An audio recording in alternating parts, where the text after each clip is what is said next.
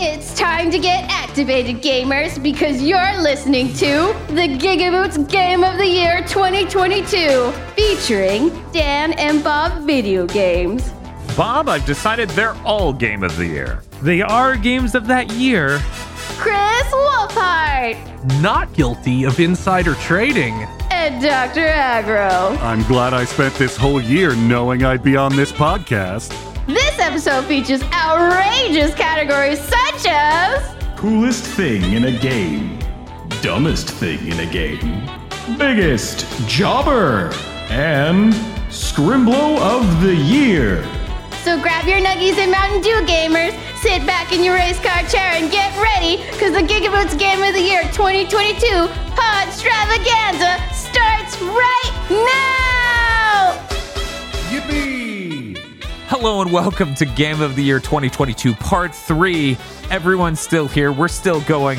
I'm your host, Dan Video Games, and with me is Bob. Hey guys. We've also got Chris. Hey. We've also got Dr. Agro. Uh, I regret to inform you that hay is for horses. Oh my god. Every time with this shit. Oh.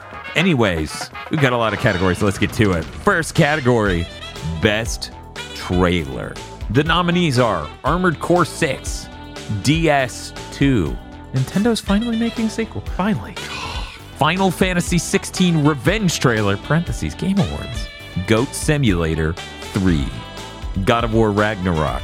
Star Wars Jedi Survivor Game Awards trailer. Street Fighter 6 announced trailer, which ironically is not the announcement No. trailer for Street Fighter 6. It is the second trailer. Ah, because that was the teaser trailer. and that Transformers game. Gentlemen, I'm going to say we have, I'm going to be extra cruel up front. Uh, three votes. God, that's so few, right? We're going to start with Bob. Sure. I'm going to put one on Final Fantasy 16 Revenge trailer. This is a good one. That was the first time I've been interested in that game. It took this long of it being announced. It was like, finally, thank you. You're like a computer. Show me Final Fantasy 16 with revenge.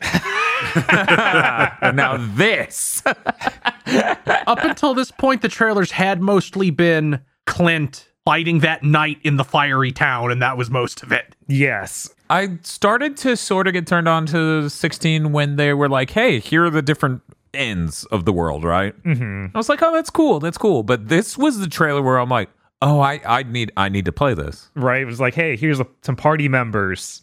There's exciting stuff happens. It probably won't all just be dreadful. And Bob's like, wait a minute, this game has parties? That's like a twofer. Sign me up.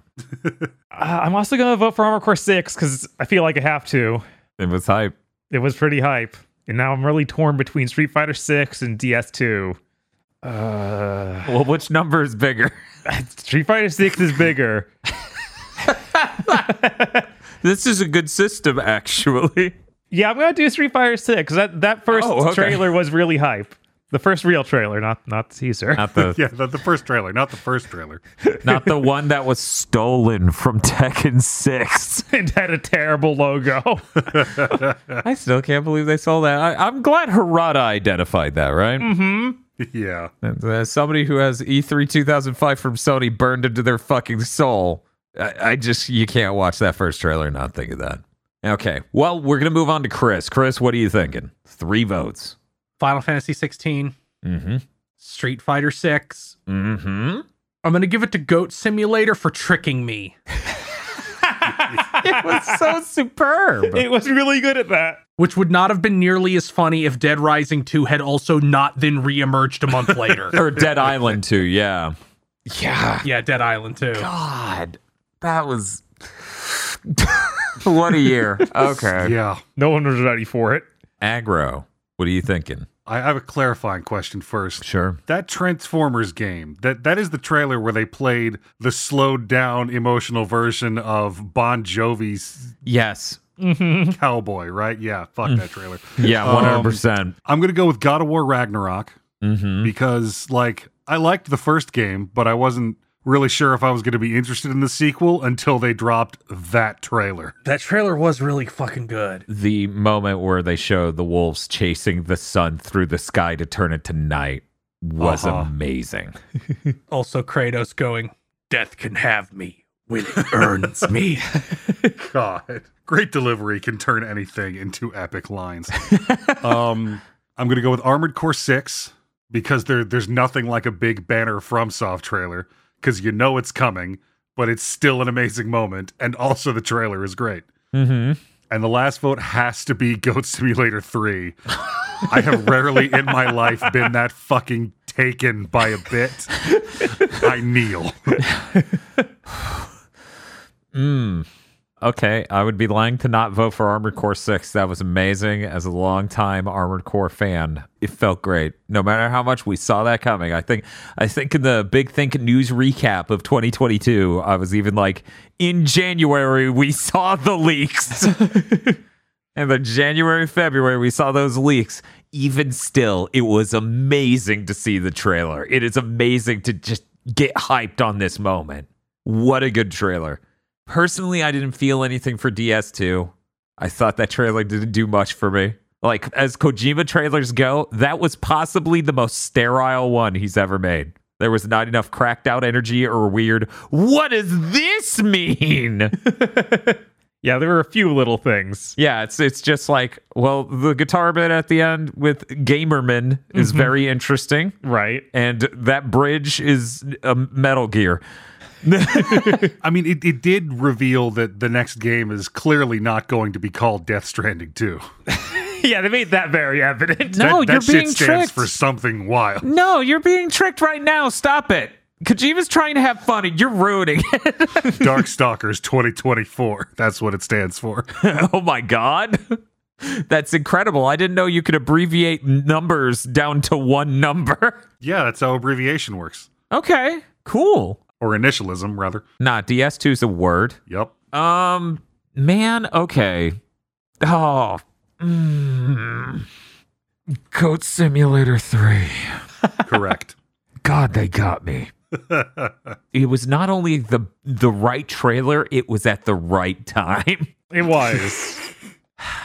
yeah, no, if this had come out after Uh-huh. Dead Island 2 got reannounced, it wouldn't have an impact. Right. You would just have to cancel the trailer. Oh, it's, a great parody Yeah. trailer, guys. Very funny. It was, and like, who who's supposed to remember the Dead Island 2 trailer? yeah, it's only for weirdos like us to watch every conference ever made. Right. Which is the exact sort of people you want to fool. We say that, but I'm terrified that Dead Island 2 is going to come out and just sell like 15 million copies. Oh, yeah. instantly. Oh Of yeah, course. yeah. There's still a tangent of people who just want a zombie video game that's goofy. oh, yeah, that, that, that game is going to get streamed for the meme into the sunset. Yeah, Dan and Paul will be there day one. I definitely wouldn't do that. uh, for my third and final vote, this is actually really hard. But I guess out of everything else, because we're just rating the trailers, right? Um, I'm going to go ahead and give it to God of War Ragnarok. Once again, shooting the arrow and having the wolves chase the sun through the sky in order to turn it into nightfall and seeing the tear in the heavens is that was an amazing moment. And it's always really hard nowadays to get those moments in trailers Mm. because they don't have a lot of those in games. But also, they rarely show them in trailers. Well, I've got the list, I've got these numbers. Now I just need to stick them in the calculatron and see what's coming out on top. One moment. Okay, so sorted by the number of votes, we have a tie at number one between Armored Core 6 and Goat Simulator. We're three votes each. Then we have a three way tie with two votes each between Final Fantasy 16 Revenge trailer, God of War Ragnarok, and the Street Fighter 6 announcement trailer. Does this number one split feel correct to everyone? yeah. Yeah. Yeah, yeah. hmm Okay, so we can all focus our energies on seeing who's number three to who's the runner up. So, with that said, in order to facilitate us sorting these as quickly as possible between these three, in order to hopefully get a numerical order here, I'm going to say we get two votes each between Final Fantasy 16, God of War Ragnarok, and Street Fighter 6. We're going to see if this shakes up in order. We'll start with Bob. Final Fantasy 16 Uh huh. in Street Fighter 6. Chris. Final Fantasy 16 and Street Fighter 6. Aggro. God of War Ragnarok and Final Fantasy 16. Yeah, I'm also gonna have to say God of War Ragnarok and Final Fantasy 16. So from the what Good this round, looks like, everybody. yeah, numerically speaking, we all agreed that Final Fantasy 16 was a really hype trailer. Numerically speaking, we have elevated that to third place. Does that seem correct to everyone? Or do you guys want to argue one of the other two up to that third place slot? I mean, I'd personally give it to God of War, but that's just because I'm not interested much in 16. So Hmm. That's uh, I, I recognize that as implicit personal bias. Oh, you can't do that during Game of the Year. no, everything I say is objective fact. I, have I not made that clear? but in this realm of you idiots. yeah, I feel like Final Fantasy 16 feels like weirdly enough the middle of the road candidate where it's just like this trailer was really great. It's that situation for me where it's like I didn't need to be sold on God of War Ragnarok as much, Oh, so it didn't impact me as much because it was like, yeah, that good game still looks really good. Whereas this Final Fantasy trailer made me think, well, maybe this game's actually going to be good. That's interesting. Because for me, not a lot of what I have coming into this actually factors, right? yeah. Because for God of War Ragnarok, they just did a thing like with that moment hmm that I feel like was outside of what I would expect from a sequel to 2018, right? Yeah. Or really most video games. Like open world video games, generally speaking, don't have really cool moments like that. Which you then play the game and it's like, oh yeah, it's this time time of day shifting mechanic. Right. You don't really get that in games that are open world styled, like action RPGs. You get that from seventh gen games to solve a puzzle. But yeah, I don't know. I don't. I don't know. Um, to me, it seems like 16's a good middle of the road candidate, and we're gonna have our bitter feud over God of War Ragnarok versus Street Fighter Six. That's what it seems like to me. Chris, do you have opinions on this? No, I think those two have to fight to the death for runner up. So it sounds like our middle of the road candidate for third place is at least settled at Final Fantasy 16 Revenge trailer. I don't see that going above Goat Simulator 3 or Armored Core 6. So it, it's basically locked in. Right. Yeah. The, we still have to have Goat Simulator and Armor Core fight it out, I guess. Yes, we're going to have to figure that fucking thing out after this nightmare battle between God of War Ragnarok and Street Fighter 6 announced trailer.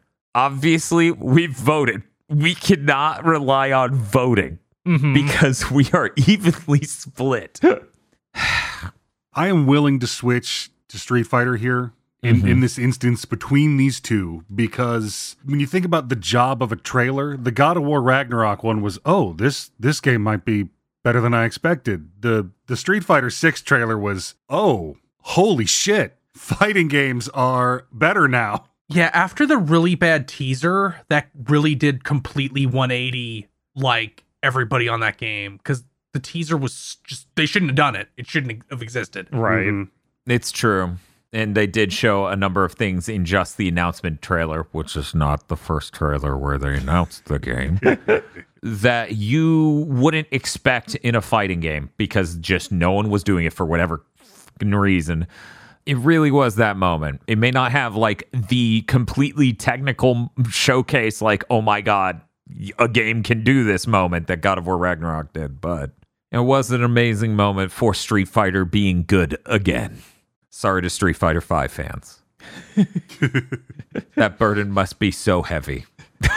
yeah, I, I'm I'm gonna say it it gets my support too. I say we move it up to runner up. All right. Great. Well, that was easy. Certainly, this next part will be too.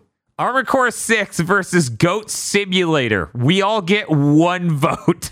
Armor Core 6. Bob, Armor Core 6. Chris, Armored Core 6. Acro. I, I would like to cast my vote in the form of a long format essay. Ooh, you can. you can do that during Game of the Year. I'd like to talk about what a trailer is, what it does, and what it's for. I fell asleep on my phone and this video essays started coming out of my headphones. Dan, scale of 1 to 10, how excited are you for Armored Core 6? 10. What did you. If Armored Core 6 had had a mediocre trailer, how excited would you be for Armored Core 6? Ooh, mediocre such such a, an incredibly broad definition because Let, let, let me just let me skip over that for a second. L- wait real quick question Uh-huh. is by definition of mediocre trailer we're talking the game is the exact same as it is now someone just did a poor job of making a trailer Yes. I would say I would be at like a seven, frankly, because that would make me worried about the game even still to just see a very poorly made trailer for it. If Goat Simulator 3's trailer was not as fucking banging as it was, would you remember that Goat Simulator 3 is a thing right now? No. Absolutely not. That trailer was lifting that fucking game like Atlas. That was from a PR standpoint, from a let's make a trailer and put it out. that, that that was a fucking 1992 dream team shot. That was amazing. Armored Core 6's trailer was good, but you know, it was a good trailer for a hotly anticipated FromSoft title. Goat Simulator 3's trailer was Herculean in its ability to make anyone give a shit about Goat Simulator 3. God damn it, he won me over.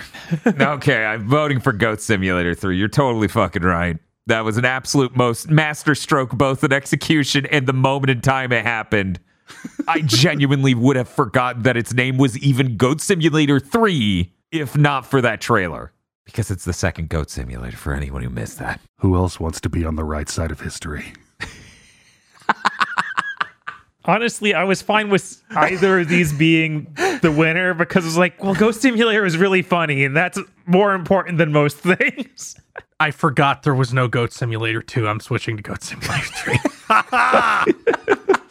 What an upset. I can't believe Agro just got that moment in a character study film from the 90s where he stands up and makes an impassioned speech and turns the tides. yeah, normally that's to stop racism. Nah, man, I'm like Ben Affleck from My Girl. Is that Kevin Smith? What is that? No, that is not. The, you're thinking Jersey Girl. yes. oh, that's it. I couldn't Google the name of the movie fast enough. I was like, Oh what my God. is my girl? What? That's also a movie, right? I.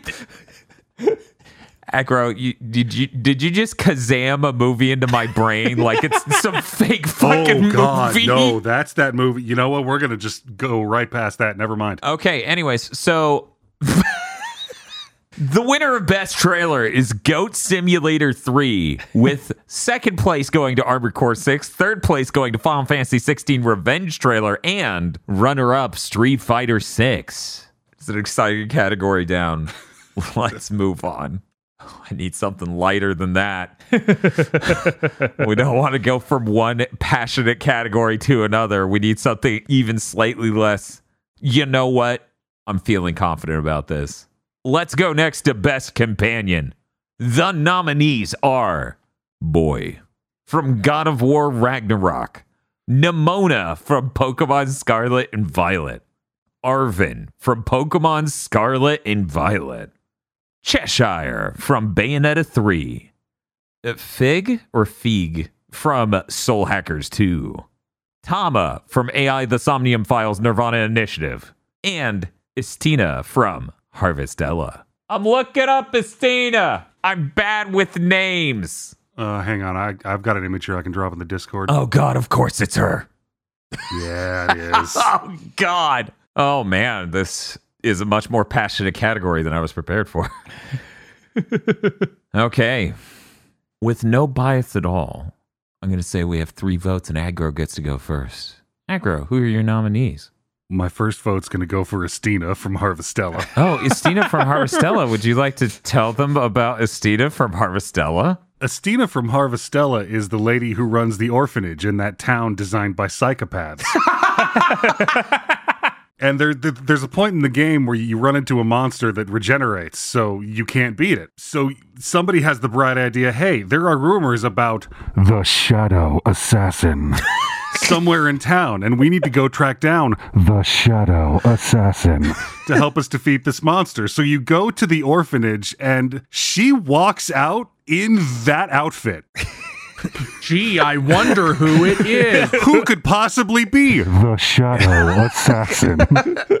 and they're like, You're the Shadow Assassin. She's like, What? No, I'm not. I haven't done horrible things my whole life, and I'm now running an orphanage to repent for them. How how dare you even suggest that? and thus far, you spend the rest of the game like she'll write you a letter like, "Hey, can you come to the orphanage and talk? I'm kind of down." And you go there, and she's like, "My life's pretty good right now, and I feel bad about it because I did so many horrible things when I was The Shadow Assassin. do you think I should be allowed to be happy? And it's like the fourth side quest you've done this, and you're like, bitch, yes. and it's great every time because she's still dressed like that.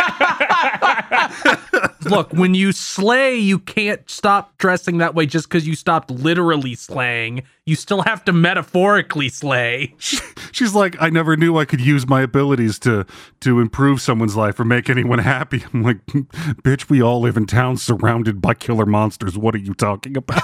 yeah. I really enjoy aggro describing the moral quandaries of Harvestella as like the guy who's too sick of shit to be bothered by like existentialism. it's like, am I really I, this horrible thing damaged my identity? Am, am I am I still me? And it's like, does it matter? We have shit to do. yeah, you just take the fourth fucking trip over there and you're like, please seek therapy. I have a farm to run. I don't need to deal with this. I'm literally like, that is all very well, Dr. Pangloss, but we have a garden to tend. Uh, so that was your first vote. Uh, second vote is going to go to Nemona from Scarlet and Violet. Shock. That is, I mean, we've we've had a lot of questionable rivals recently. Mm-hmm. She showed up, and like two minutes later, I'm like, this is the smartest written fucking video game I've ever seen. yes. they finally made like the nice rival a character at all, which Hop and Hau were not. mm-hmm. Right. They sucked. She she was awesome. Yeah. I feel like having both her and Arven on this list, but not it, like it's penny erasure. but I consider her top tier and the both of them b- beneath her. So, Penny's hardly there. I would have put her on the list. Yeah. Yeah. hmm Yeah, she doesn't feel like a true companion until the end of the game. Mm-hmm. Well, if you want, you can hold on to your third vote for now. Maybe other people will. Uh, no, I was I was going to say, well, while mechanically, uh, I always preferred to have Freya around. Uh, my third vote's going to go for Boy. I'm, I'm sorry, you have to do your best Kratos voice in order to nominate. Boy. That That's, it. actually, That's all I got. that's kind of like there was something deeply southern and unsettling about it. Is that yeah, no, that's why I don't I don't do that because I can't not drawl a little bit when I go that low. oh no? like take it off there, Luke. I'm gonna vote next. I'm gonna vote for Stina for Harvestella.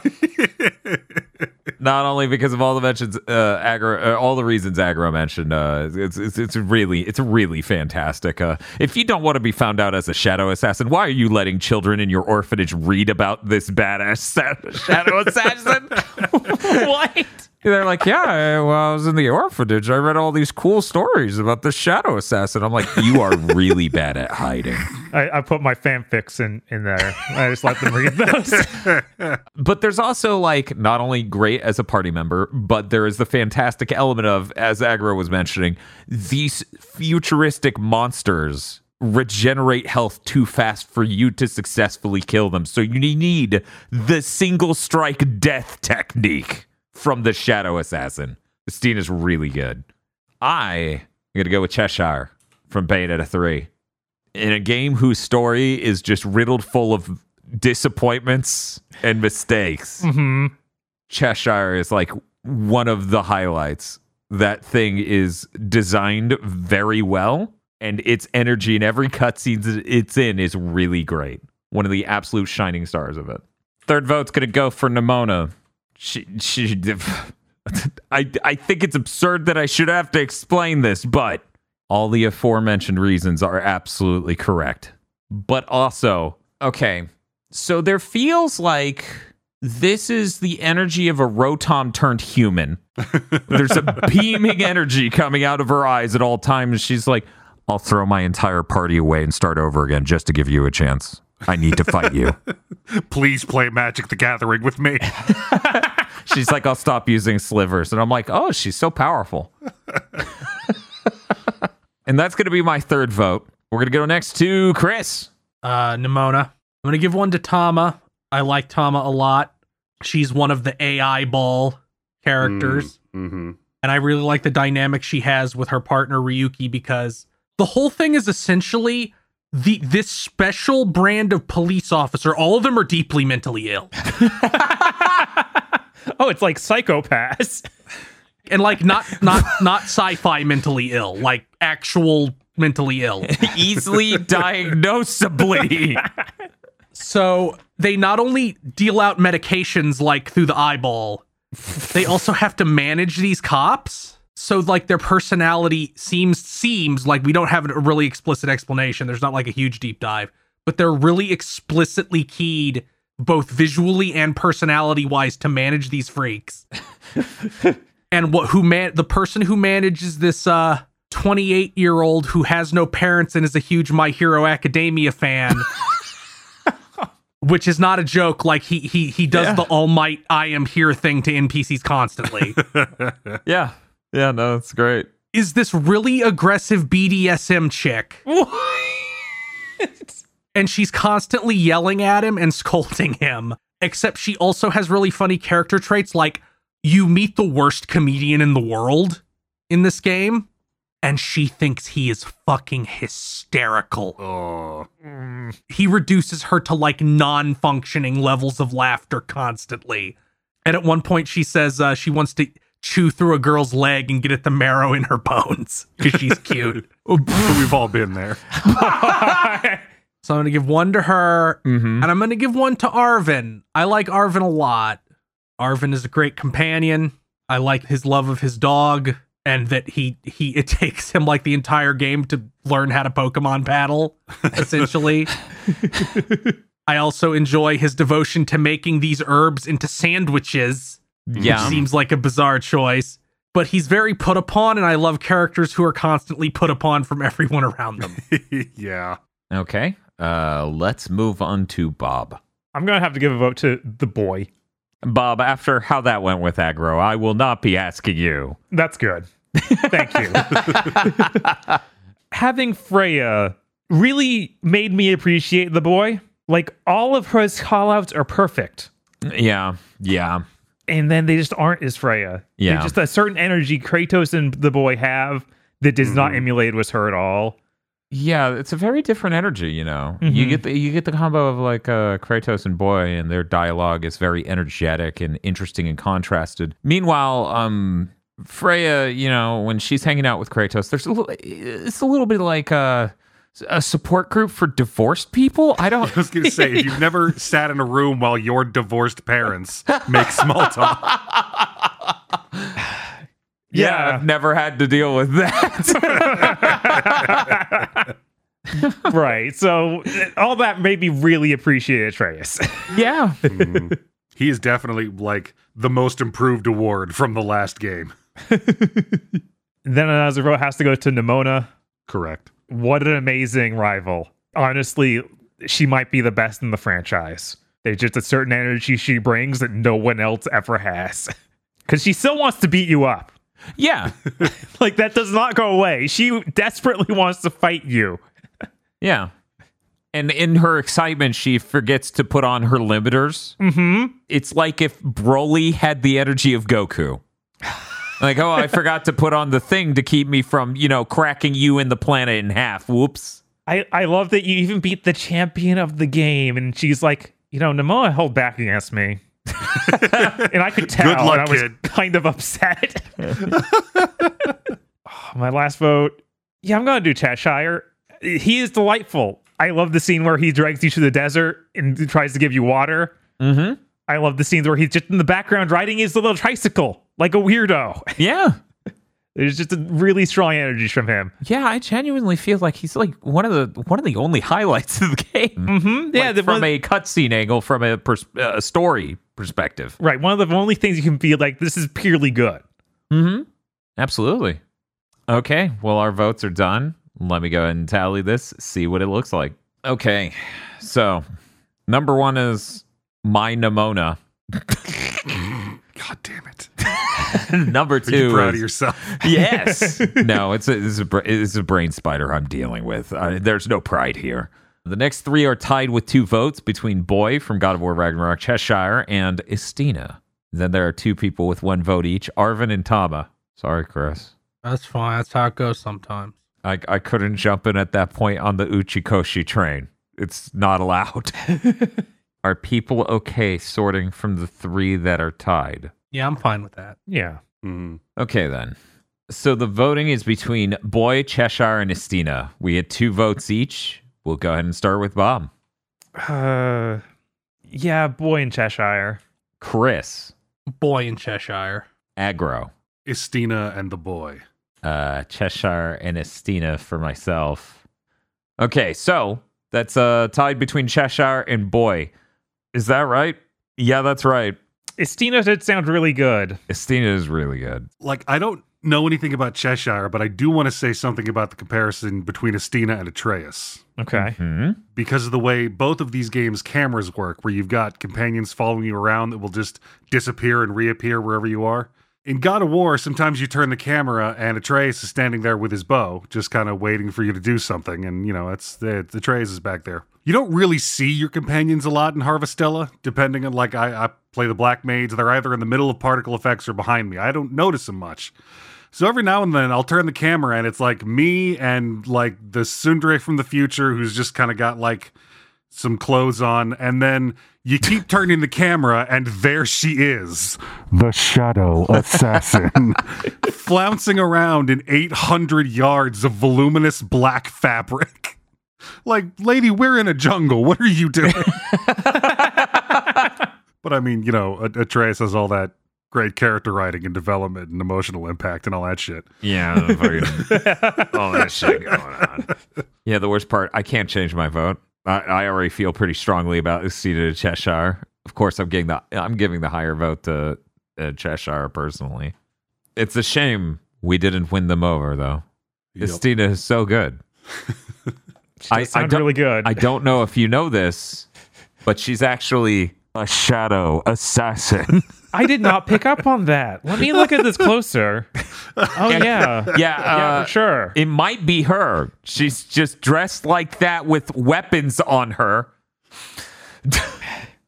you know, for running an orphanage. Uh-huh. Yeah. Well, we have a tie between uh Boy and Cheshire. Um I guess we'll do one vote each. And hope this goes anywhere. I'm gonna vote for Cheshire, Bob. I'm gonna vote for the boy. Chris. Boy. How the fuck did he do the best one? Yeah. Anyway, aggro. Uh, yeah, Atreus. Damn. well, I think this is how this was going to shake up. I don't think there's any way I could change the fates here. Man, the fates in this game were pretty good. but um Why didn't Kratos just murder them for no reason? he would just wasn't feeling it, yeah. He, he didn't want to be predictable. Yeah. God, could you imagine the dialogue went full Matrix reloaded? but you would know I'd come here to kill you. You've already made the choice, Kratos. You're just here to find out why. So we have Cheshire and Istina. Cheshire in third place, Istina runner up. I think based on the fact Chris is, and Bob have not played Harvestella, we're just going to stalemate on this probably, but let's try it anyway just in case. Uh, one vote each. Istina, Bob, Cheshire. Chris. You've won me over. I'm gonna say Istina. That's fair. I almost did. She sounds strong. She's pretty good. In a game with a lot of companions who have very cool designs and interesting backstories, Istina's definitely is the most likable in my experience, where it's just adorable. It's always nice to have a character hanging around where you're like, you are laser focused, designed to be somebody's waifu. I am thinking we should lock it at this. It sounds good. Okay. Worth worth noting, I am a defender of Cheshire to the end. So I'm glad they made runner up. Sorry, Arven. Your your love for herb spreads on sandwiches just didn't quite push you up. Oh my god, Arven. Yeah, that's what I said, right? He's so good. I was like, I thought you were correcting me like he oh, said it no, wrong. I was I was just having an emotional moment. Yeah, he is really good. Like I love the amount of development he has because they started him off as like the jerk, and then they they really flesh him out. Yeah, When, when he uh-huh. battles you right before the the end game, where he's like, "Here's my team of all the Pokemon I met while we were adventuring." I'm like, "Shit, man! Did you have a better arc than me?" Yeah, it was amazing how a lot of Pokemon games struggle to write one companion, and this one wrote three. Weird. Anyways, the breakdown for best companion is number one, M- Nemona, Sharona from Pokemon Scarlet and Violet, Boy from God of War Ragnarok, Istina from Harvestella, and Cheshire from Bayonetta 3 as runner up. I cannot believe Istina got in there. I'm so happy. Good job. I I honestly there in Harvestella there's a little bit of like decision fatigue, which just like there are a lot of there are a lot of party members and I enjoy them for very different reasons. You know, there's the mute mermaid. She's great. But you're totally right. Istina is the the obvious choice. the next category, biggest jobber. The nominees are any member of Mobius you meet in a side quest from Xenoblade Chronicles 3, Bayonetta from Bayonetta 3, Boulder from Star Ocean The Divine Force. I hope I said that right. Close enough. Epic from Reality. Feels a bit like that Scott Pilgrim mind. What's that from? My mind! Every Titan after you get the stomp from Sonic Frontiers. Gaston Gossier from Star Ocean The Divine Force. Milady from Soul Hackers 2. Mwamba from Xenoblade Chronicles 3. Oh my god, I didn't read this whole list. Talia al Ghul from Gotham Knights and the revived G4 from yet again Reality. Oh my god, this is a heated competition. uh say we get four votes, which is cruel as hell. I'll go ahead and start. Obviously, this is going to have spoilers for Star Ocean, Xenoblade Chronicles 3, Gotham Knights, Reality. so prepare yourselves for that, audience. Hey, Dr. Aggro. hey. Let me tell you about Bayonetta and Bayonetta 3. Oh, yep. Every multiverse of Bayonetta is a cardboard standee that just gets kicked over by a child at a grocery store. Yup. Every single one. It is terrible. It sucks. How dare they make this many Bayonettas and make all of them job? It is the worst. She is easily who I'm voting for number one. I am fighting her up this chart. She earned it. She so earned it. It's like the reverse of everything everywhere all at once, where it's like, no, every you but you is a total fucking loser. Uh, obviously, it would be ludicrous to vote for anything else second. Uh, any member of Mobius you meet in a side quest. It's literally a whole alphabet soup of villains, and all of them just show up in a side quest like, hey, I wasn't important enough to touch the main story, but I'm going to stop you here. and no, they aren't. Yeah, it, it, it's a guy. A guy in like scarlet armor shows up with a helmet that looks like a clothes iron. it's the best. and then turns into something the Power Rangers would defeat effortlessly and then dies. Yeah. Um, I would vote for Mwamba. However, Mwamba sends up last day on the force flags from frame one. I don't know that that instantly qualifies him for biggest jobber. Mobius has so much on their side and they fold. Same for the Bayonettas. Mm-hmm. That's why I feel like the jobbing energy comes from that. So I'm going to say the revived G4 yeah, of course. because they had financial backing. They could have had a chance. G4 is a brand that people still cared about at all when they relaunched. If they had handled it smartly, if they had good strategy, good talent, had really committed in a few different ways, I feel like it actually could have worked out. But no. The weak knees just folded immediately. It's absolutely one of the biggest jobbers of this last year. And I am going to hold on to my fourth vote for now because I don't immediately want to vote for Epic, but I feel like they deserve it. I guess next we're going to go to Chris. Chris? Any member of Mobius you meet in a side quest. Bayonetta. Oh god. Is is Talia the final boss of Gotham Knights? yes. Then Talia. Oh. Talia. Strong attack. If you get strong if you attack. get if, yeah. It's it's pretty bad. They probably should have programmed her to deal with a fierce punch to the face. I didn't get to Boldor and Star Ocean, but his design looks real cool, so the fact that he's on this list at all means he must be embarrassing. So I'm gonna vote for Boldor. yeah, I'm really curious about this Boulder energy. Um Yeah, he's the final boss and should not be. Oh my god. Oh, mm, mm, Oh my that's God. no good. Yeah. You own him like three times, and then it's like expected for when he comes back the force for you to take him seriously.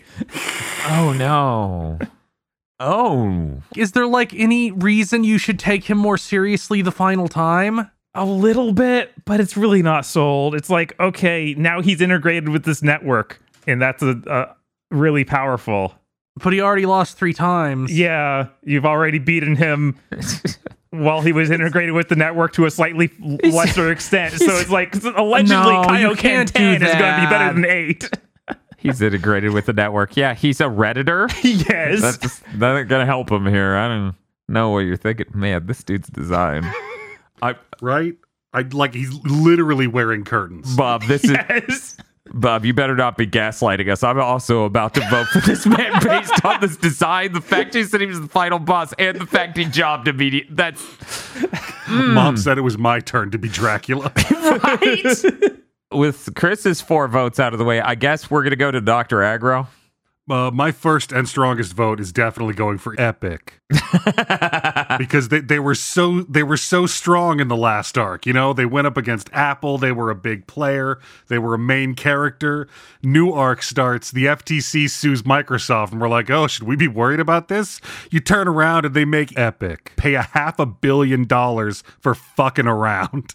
Epic just Nope, on the floor, just to prove how big the dick of the FTC is. That is what enhancement talent is all about. Are you thinking about the Epic lawsuit over Fortnite? Yeah. Oh, okay. No, like this, I have had several conversations about this and not gotten the company wrong. I wrote it down in this, in the doc, and every time I look at it, it doesn't even phase me. Uh, Wow. I wish there was a way to edit around this. We said Yeah. it enough times where I'm like, hmm. Oh, yeah. I was wondering what EA had done last year. Yeah. I assume just not ship My brain shit. is so broken. Okay, wait, wait, wait. We can we can save this. They announced that Skate was a service game this year. I don't know if uh, that's enough. I don't. I don't know. I say we change it to fucking Epic. And hey, Bob, Yeah. th- just every time we say EA, dub us over. We're now going to record each of us saying Epic. Okay, this is going to be rough. this is going to be hilarious. Okay, great. We're covered via the power of editing. No one will ever know. hey, Aggro, do you want to do that impassioned speech again, but say the correct company this time? no, I, I feel pretty good about how that went, other than the Okay. un- unpleasantness. Uh, second vote is going to go for Bayonetta. I have been, I, I don't even play Bayonetta. I've been angry about that since hearing about it in biggest disappointment. God, could you imagine Dante goes to a multiverse, meets a bunch of other Dantes, and they just they die to like bats? Yeah, no, it's You know what? No, yeah, I can't imagine that. like even DMC Dante wouldn't do that. God, that's sad. That's sad that that's true, actually.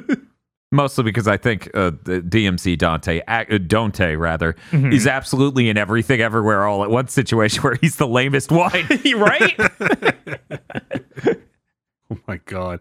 Uh, third vote has to go to Talia Al Ghul because, oh my god.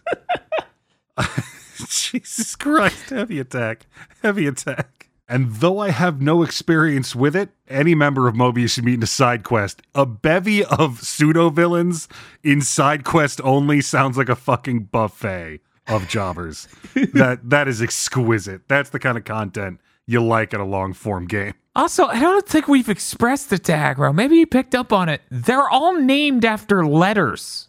Mm-hmm. It's a literal alphabet soup of choppers.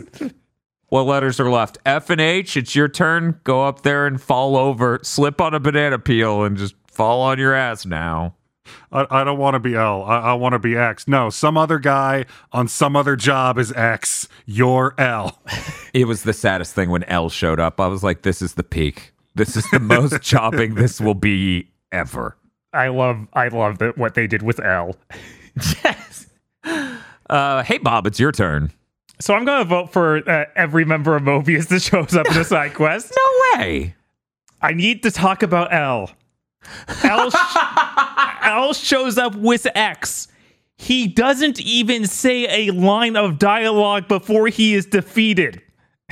Oh my god. And then X is just like, well, he's dead and leaves.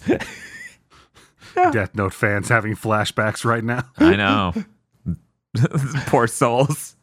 God, there's so many great ones. There's also one you meet, oh my God, where you do like the most slip slap plan ever. And the whole party's like, I'm not sure if this will work. It'll only work if he's an idiot. And then it works and he explodes immediately. Man, the only way that could get worse if is if he, it worked and he just yells, "Oh my God, you're geniuses!" as he dies. Yeah, and he didn't quite get to that extent. He was like, "Oh my god, how could you trick me like this?" N- Yeah. not not immediately praising them, which would have been amazing. Yeah, Mobius F is also real fucking embarrassing. I don't know if anybody encountered Mobius F but me because it involves a side quest that is almost impossible to get if you don't read a guide. oh yeah, I try to search up Mobius F and it goes, "Did you mean D?" Remember that cutscene where where the thing attacks you with two axes and then vanishes and you never it never appears again? not really. Well, that happens, and if you do a bunch of unrelated side quests, you find out that that's a girl piloting a mech assassin, like pe- piloting a mech suit. Oh yeah, who is that. part of Colony Zero, Mm. and they are run by Mobius F, and that you don't even fight them. Sena kills her in a cutscene. Oh man, I need to see that. I need to go boot that up as soon as we're done. I need to see this. Sena like turns into her Ouroboros fo- fo- form, does a spin dash into her, and it's over. Jesus. All right, my next vote Uh huh. is for Bayonetta, of course. Yeah. I can say it's no surprise that the two tied with four votes right now. Mm-hmm. I have to vote for Talia Ghul because I'm the one who did that to her. Just lock her in that heavy attack. yeah, I was, uh, Bob, don't blame yourself. This is WB's fault. and I'm really tied between these two Star Ocean characters I put on here. Because Balder is the main villain who jobs repeatedly, but Gaston is his jobber, like second in command, that will come out to job right before him every time. Hmm. So it's like a power scale thing, right? yeah. I'm not sure which one gets more jobber because of that. I would say Boldor is more of a jobber because Gaston is a character archetype who exists specifically so you do not have to beat the real bad guy four times. Uh, also, also uh, Gaston's voiced by Sean Chicklo- Chiplock. I feel like you knew how that battle was going to go from the voice. I mean, yes, and he shows up being the edgiest dude with the biggest katana that you know you will own. so yeah, I'm gonna I'm gonna show it on Baldur. Okay. All right. There we go. Boldor. Boop. I, I guess I need to spend my last my last vote here. Please don't vote for Talia al Ghul. I was really tempted by Revive G4. That thing is pathetic. It but is- you already voted for that, right? It is so sad. I there's nothing that upsets me and depresses me more than incredibly wasted potential. And G4 did that to me twice. Those six sons of bitches. Oh my god, I'm voting for Talia al Ghul, aren't I? Oh my god. Okay, I'm voting for Talia al Ghul. I voted for G4 and that the, those two are just mm. Besides it was it's Mwamba's last day on the force. We all knew. yes, I only put him on here because it's way too funny. You can't you can't I didn't expect anything from him, so he can't be a jobber. It's just when you get introduced to your whole cast of characters, Uh-huh. and then Mwamba's also there. Yes, it, you could just look at them and be like, "You're not a main character. Go oh, yeah. away." oh yeah, no, his model is nowhere near as good as anyone else's. Right? It's just comical. They even pretend he's going to be a real character. It's Like Wamba, there are people in town who have better models than you. Oh my god, you're dead. uh, he dies in the first three hours or something for anyone who's curious. Okay, I've got them in now, tallied up and sorted. Three way tie have with four votes between any member of Mobius you meet in a side quest, Bayonetta, and Talia al Ghul. Runner up has to be torn between the Revive G4 Epic Boldor. And Boldor got two votes. I'm gonna say let's let's solve runner up right now. That that's probably the easier thing to do. I'm guessing. This is just fucking guessing. I'll I'll cop to that. So, two votes each. We'll start with Chris. Boldor, as someone who is very invested in the similarities between JRPGs and Shonen Battle series, you do not have your primary antagonist lose four times. Yeah, at least you can ha- you you can have them lose twice. right. Twice. Yeah, at least Xenoblade didn't make that mistake. And uh the Revive G4. Bob. Yeah, I gotta do the same. Baldur and Revive, Revive G4. Because, man, Baldur, they take everything to the top of Starfleet Command. And then they expect you to be worried about Baldur, who is the king of some random planet in the boonies. Ooh, aggro. Uh, I'm going to go with uh, Boldor and Epic because while G4 was a tragedy of stupidity, I, I don't know if I'd call it jobbing if it didn't put anybody over. Hmm. It was just them walking into a rake. Hmm. I don't I don't know. The way I view G4 is that they crumpled compared to people streaming from their basements. They folded compared to VTubers with a webcam and a nice rig. They they basically folded to everyone else on twitch.tv. You know that thing of like if you're Somebody alive, running out to the ring with a tunic that just says old media. Yeah, yeah, literally.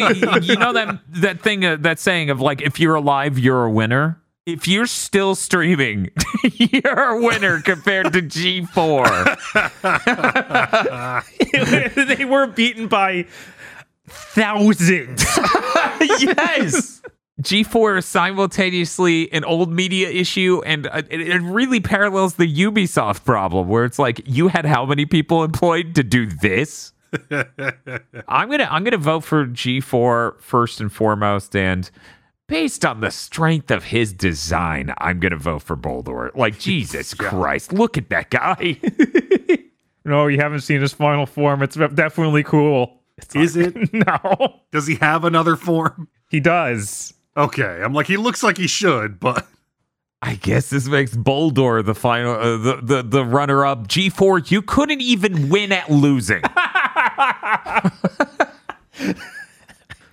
Adam Sessler's going to take us to task for this on the Quarterings debate stream. is the task learn how to run a streaming service? I don't think Adam Sessler's ever learned anything once. that would slow him down. Thank you. It would cloud his judgment. For some reason, Sessler in my brain now just looks like Hayden Christensen in episode three. His eyes are bloodshot. Anyways, we need to sort our top three. Biggest jobber. We have any member of Mobius you want to meet. Or sorry, you meet, you don't want to meet them in a Oh. side quest. Bayonetta for Bayonetta 3. Bayonetta's, I, I, I guess, actually would have been the correct name to nominate because there are multiple, and that's that's the problem. That's all Right. of them. And Talia al Ghul from Gotham Knights. Two votes each. Going to give it to Bayonetta first and foremost, and then any member of Mobius uh, meet in a side quest. Uh, Chris, Bayonetta and Mobius. Aggro, uh, Bayonetta and Talia. Bob. Yeah, Bayonetta and Mobius. So we're all agreeing. I can't believe that Bayonetta has to be given this. This sucks. Yeah. It Yeah. does. this this nothing underscores the import the severity of this issue like it's bayonetta the star of your cool character action game and they're the biggest jobber of 2022 Right? Yeah, because it it would have been okay if it was that one time at the very beginning of the game to set the stakes. Yes. but it was unrelenting. Like, if you had asked me five years ago, what do you call 30 bayonettas in a high school gym? Job fair would not have been the answer to spring immediately to mind. I think this is the correct order. I think we've got it down. Yes, this, somehow she's worse than the Mobius members. Yeah, God, d- stop! It's- I'm getting depressed. some Mobius members can survive this encounter. Not Bayonetta. Bayonetta in Bayonetta 3, the Bayonettas literally feel as bad as that one guy who just gets 15 seconds to give you his backstory right before he gets owned. Every single one of them feels that bad and dumb. Yeah. And and they have great designs, is the weirdest part. Mm-hmm. And it feels like they aren't even allowed to talk to real Bayonetta. Yeah. Okay. Yeah, I think this is it. Let's lock it in. The biggest jobber of 2022 is Bayonetta. if you if, if you were ever confused as to why everyone's upset about the plot of Bayonetta 3, now you know. Second place goes to any member of Mobius you meet in a side quest. Third place is Talia Al Ghul from Gotham Knights. And runner up Boldor from Star Ocean, The Divine Force. Uh, better luck next year, Epic and the revived G4. Oh, wait. Boldor's so crazy. The villain in Star Ocean 2 are like super beings who threaten all of reality. right. yes. Let it be known this category was a lot funnier for me because every time someone said Boldor, I imagined the boulder from Avatar The Last Airbender. Oh, my God. And it, it actually worked pretty well. That's a, a good house rule game for people going back and re listening to this category. The next category we're moving on to is coolest thing in a game. This will have spoilers for Xenoblade 3, Bayonetta 3, Spark the Electric Jester 3, Pokemon Scarlet and Violet, God of War Ragnarok, and Kirby in the Forgotten Land. and uh, AI the Somnium Files Nirvana Initiative. Ah, yes. Moving on. The nominees for coolest thing in a game are Ant Riders from Elden Ring, shockingly not from Grounded. Driving a truck into God from Kirby and the Forgotten Land. Draupnir from God of War Ragnarok. Enzo Zenigata from Bayonetta 3. Did you imagine Enzo getting nominated for cool? What what nightmare dimension are we in? We just came from Bayonetta getting biggest jobber. Now coolest thing is Enzo. right. Nightmare.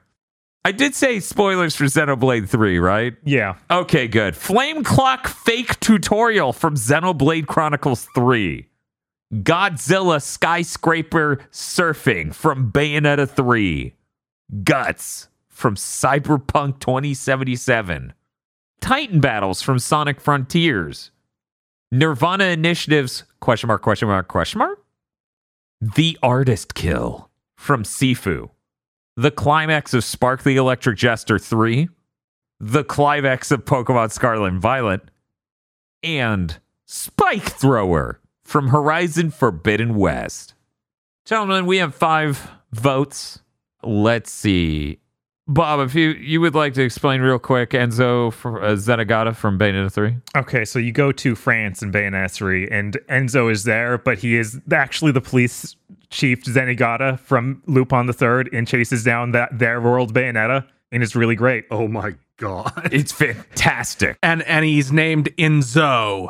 Yes. uh, it looked like they named him like Onzo. yeah, it's Onzo. they just changed the O to EAU. It's real good. Yeah, somehow your Joe Pesci impersonation goes up three points if you're also Zenigata from Lupin the Third. Chris, would you like to explain uh, Flame Clock fake tutorial, or was this Bob's nominee? Uh, that was me. I'll explain it. So at the start of uh, Xenoblade 3, they established this this status quo where uh, these two sides have to fight an endless war, and everybody who dies, their like their life force gets sucked into these flame clocks, and if your flame clock runs down, you die. And they give you a tutorial for this, like your flame clock. If your flame clock gets low, everybody's gonna lose lose stats. It's gonna be real bad. That's all bullshit.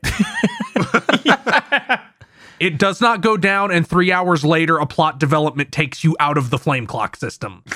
like they have a tutorial box come up and ex- with multiple pages Yeah. to explain it to you, Yeah, and then it does not matter at all. they pulled that off really well. yeah, because that game has a ton of tutorials, so of course you don't think anything of it when they give you one for this. Right. Yeah. Chris, can you also explain Nirvana Initiative's question mark? question mark, Yes. question Okay. mark? This is this is this is spoilers for the Nirvana initiatives like bonus ending. So a uh, a big part of AI the Somnium Files Nirvana initiative is simulation theory. And if you don't know what simulation theory it is, is it is a crank occult theory that we live in a simulation that an advanced race is running. And multiple of the characters in it like genuinely believe this and, and are seeking to escape it. So you, you go talk to the leader of one of these groups and she's like and one of the dialogue options is she is is uh she asks you are you a terror? As in someone who can tear through the simulation. And if you say yes she's like tell me the six digit number. It's random on every save. And obviously you can't. Like you you you don't have it. So you, you she's like okay fuck off. And then at the very very end of the game when you're controlling different characters you go to her office this is 6 years after the initial conversation in the game world and her hologram in her office like flicks on and says uh i'm supposed to tell you this six digit number and then you use like the the visual novel map to go back Ooh. yeah, and that's tell that number. Uh, and then you clip through the wall. and then you clip through the wall, and everything's all glitchy, and you walk out into the wall, and she's out in the void T posing. uh, and she's like, Thank you for helping me escape the simulation. This was all a really convoluted plot for me to get out. And she's talking to you, the player. And she's like, as a reward for helping me escape, you can tell the character you're controlling everything that's going to happen so he can avert every bad thing that happens. And then you get a new ending where that happens. That rules. God, that's so fucking based. God damn. Yeah, that's insane. Uh, we should follow it up with equal energy. Uh, the climax of Spark the Electric Jester 3. Oh, man. yeah, I know. Describing these two in a row. I can try this one too. Sure. Okay, so Spark the Electric Jester 3 has a pretty, you know, simple story. Spark the Electric Jester got a big check for saving the world from robots, but uh the military has shut down the internet and there's a really long line at the bank. So he's like, I'm gonna beat the shit out of the entire military so the internet comes back and I can and I can deposit this remotely. and and and nothing seems to go against that the whole game. And then you get to the last level called Utopia Shelter.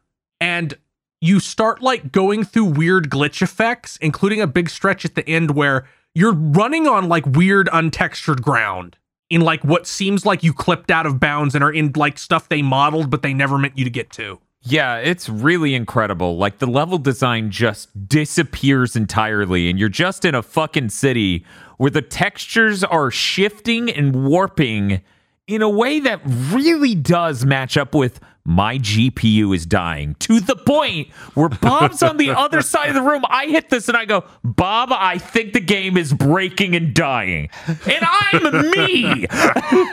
Yeah. it is convincing as hell. so you get to the bottom of it and you meet the rival character and he's like, "Spark, we're all dead." uh, these scientists built an AI. It became the singularity. It captured everyone and downloaded our consciousness into this virtual reality. You've been dead for hundreds of years. Yeah, it's it's really good. You have looped this pattern of this game over and over and over and over and over again for hundreds of years. I'm tired of it. We have to break the cycle. Then you beat up, dis- I guess, the metaphysical incarnation of despair. As one does. Then you fuse with your rival and go Super Saiyan and fight the core of this AI who is a little scrimblow named Clarity. Yes, Clarity is in the Scrimblow of the Year category. It animates at a completely different frame rate from everything, like 10. It, it looks like a 3D model of the protagonist of Undertale. My favorite thing about this is uh, Clarity is an original AI, which they have a really uh, pretentious Latin name for, but they shorten it to Clarity, w- where they wanted to feed countless uh, untold amounts of information into it so it could make the best decision economic for the most prosperity and happiness among people. And at some point, it decided scanning their brains into a perfect simulation and, quote, disposing of their body Oh fuck. was the winning move. So, Some Roko's basilisk shit. Everybody gets to uh God, why why does Soroko's basilisk keep coming up in the past couple months? Um, yeah, it's like, well, everybody gets to live in their own little perfect reality. How is this not optimal? I don't understand. I'm a machine who has no morality. And the best part is your rival is literally a creation of theirs. It is their child, their offspring. So the conversation at the end of this game, past your rival explaining to you what has happened, is her talking clarity, talking past you to your rival, just being like, when are you gonna just stop being childish about this and join us in the simulation? Like you're, you you can be happy here. You can do anything you want. You can live an exciting life in the city. You can live in the mountains. Meanwhile, Sparks having it a, a fucking mental breakdown. He's he's literally Shinji in the chair. Yes. Literally, oh. it is spectacular. And the whole plot of the game is the character you picked up along the way that was a completely just this character wants to join you on your journey because you saw this warrior once and they have history with them and they want to see them again. Turns out that was in fact a programmed unit of Clarity and you allowed Clarity to fuse with the military and shut them down herself. Spark is why the end of the world happened with the singularity. and this comes out of virtually nowhere. Yeah. Yeah. No, there's no build up to this. It just happens.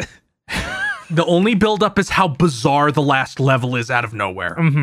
and uh, you know really not an important part writing wise i suppose of all of the rest of this but when you and your ally decide to work together you literally fly up into the air and fuse into a mix between uh was it fark and spark named Called Sparks. sparks Such a bad name. it is amazing oh man so i think we covered that pretty thoroughly now, I feel like the conclusion of Pokemon might be discussable without us fully detailing it, and everyone here is informed on it. hmm hmm So I don't think it needs to recap like these other ones kind of did. Aside from that, for anyone who's not listening, Draupnir is really fucking cool. the fact it's crafted from the ring into infinite spears you toss is absolutely incredible. Aside from that, I think we're good. Um, I do want a background on Guts. Why is Guts so cool, aggro? Because that's Rebecca's shotgun.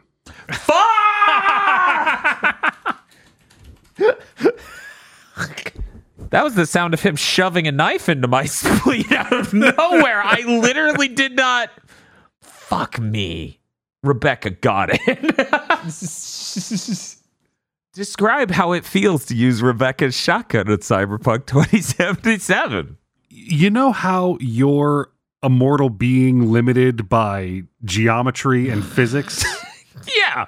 when you pull the trigger on this sightless teal beast, it doesn't fire a projectile into a soft target to disrupt organ function. It rents a hole in reality and shunts once living humans into oblivion. That trigger is an off switch in a cone in front of you. and you can just pick this fucking thing up off the ground whenever you want. Good lord.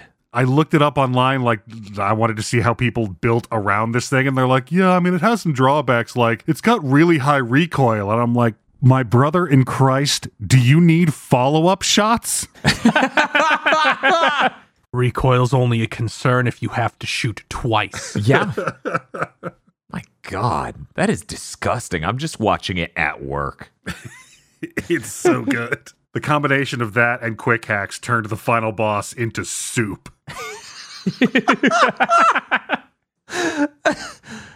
Okay, well, we have all the info we need for voting. We get five votes each. I guess I'm going to let Chris go first. Actually, you know what? Wait, wait, wait, wait. One moment. I don't know jack shit about ant riders.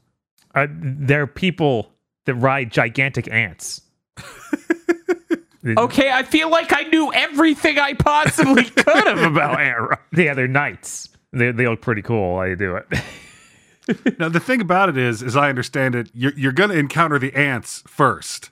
And then once you're fully adjusted to the giant ants being a thing, later on it ramps up because now there are ant riders. yes. You're like, which canceled 90s Fox Saturday morning cartoon is this?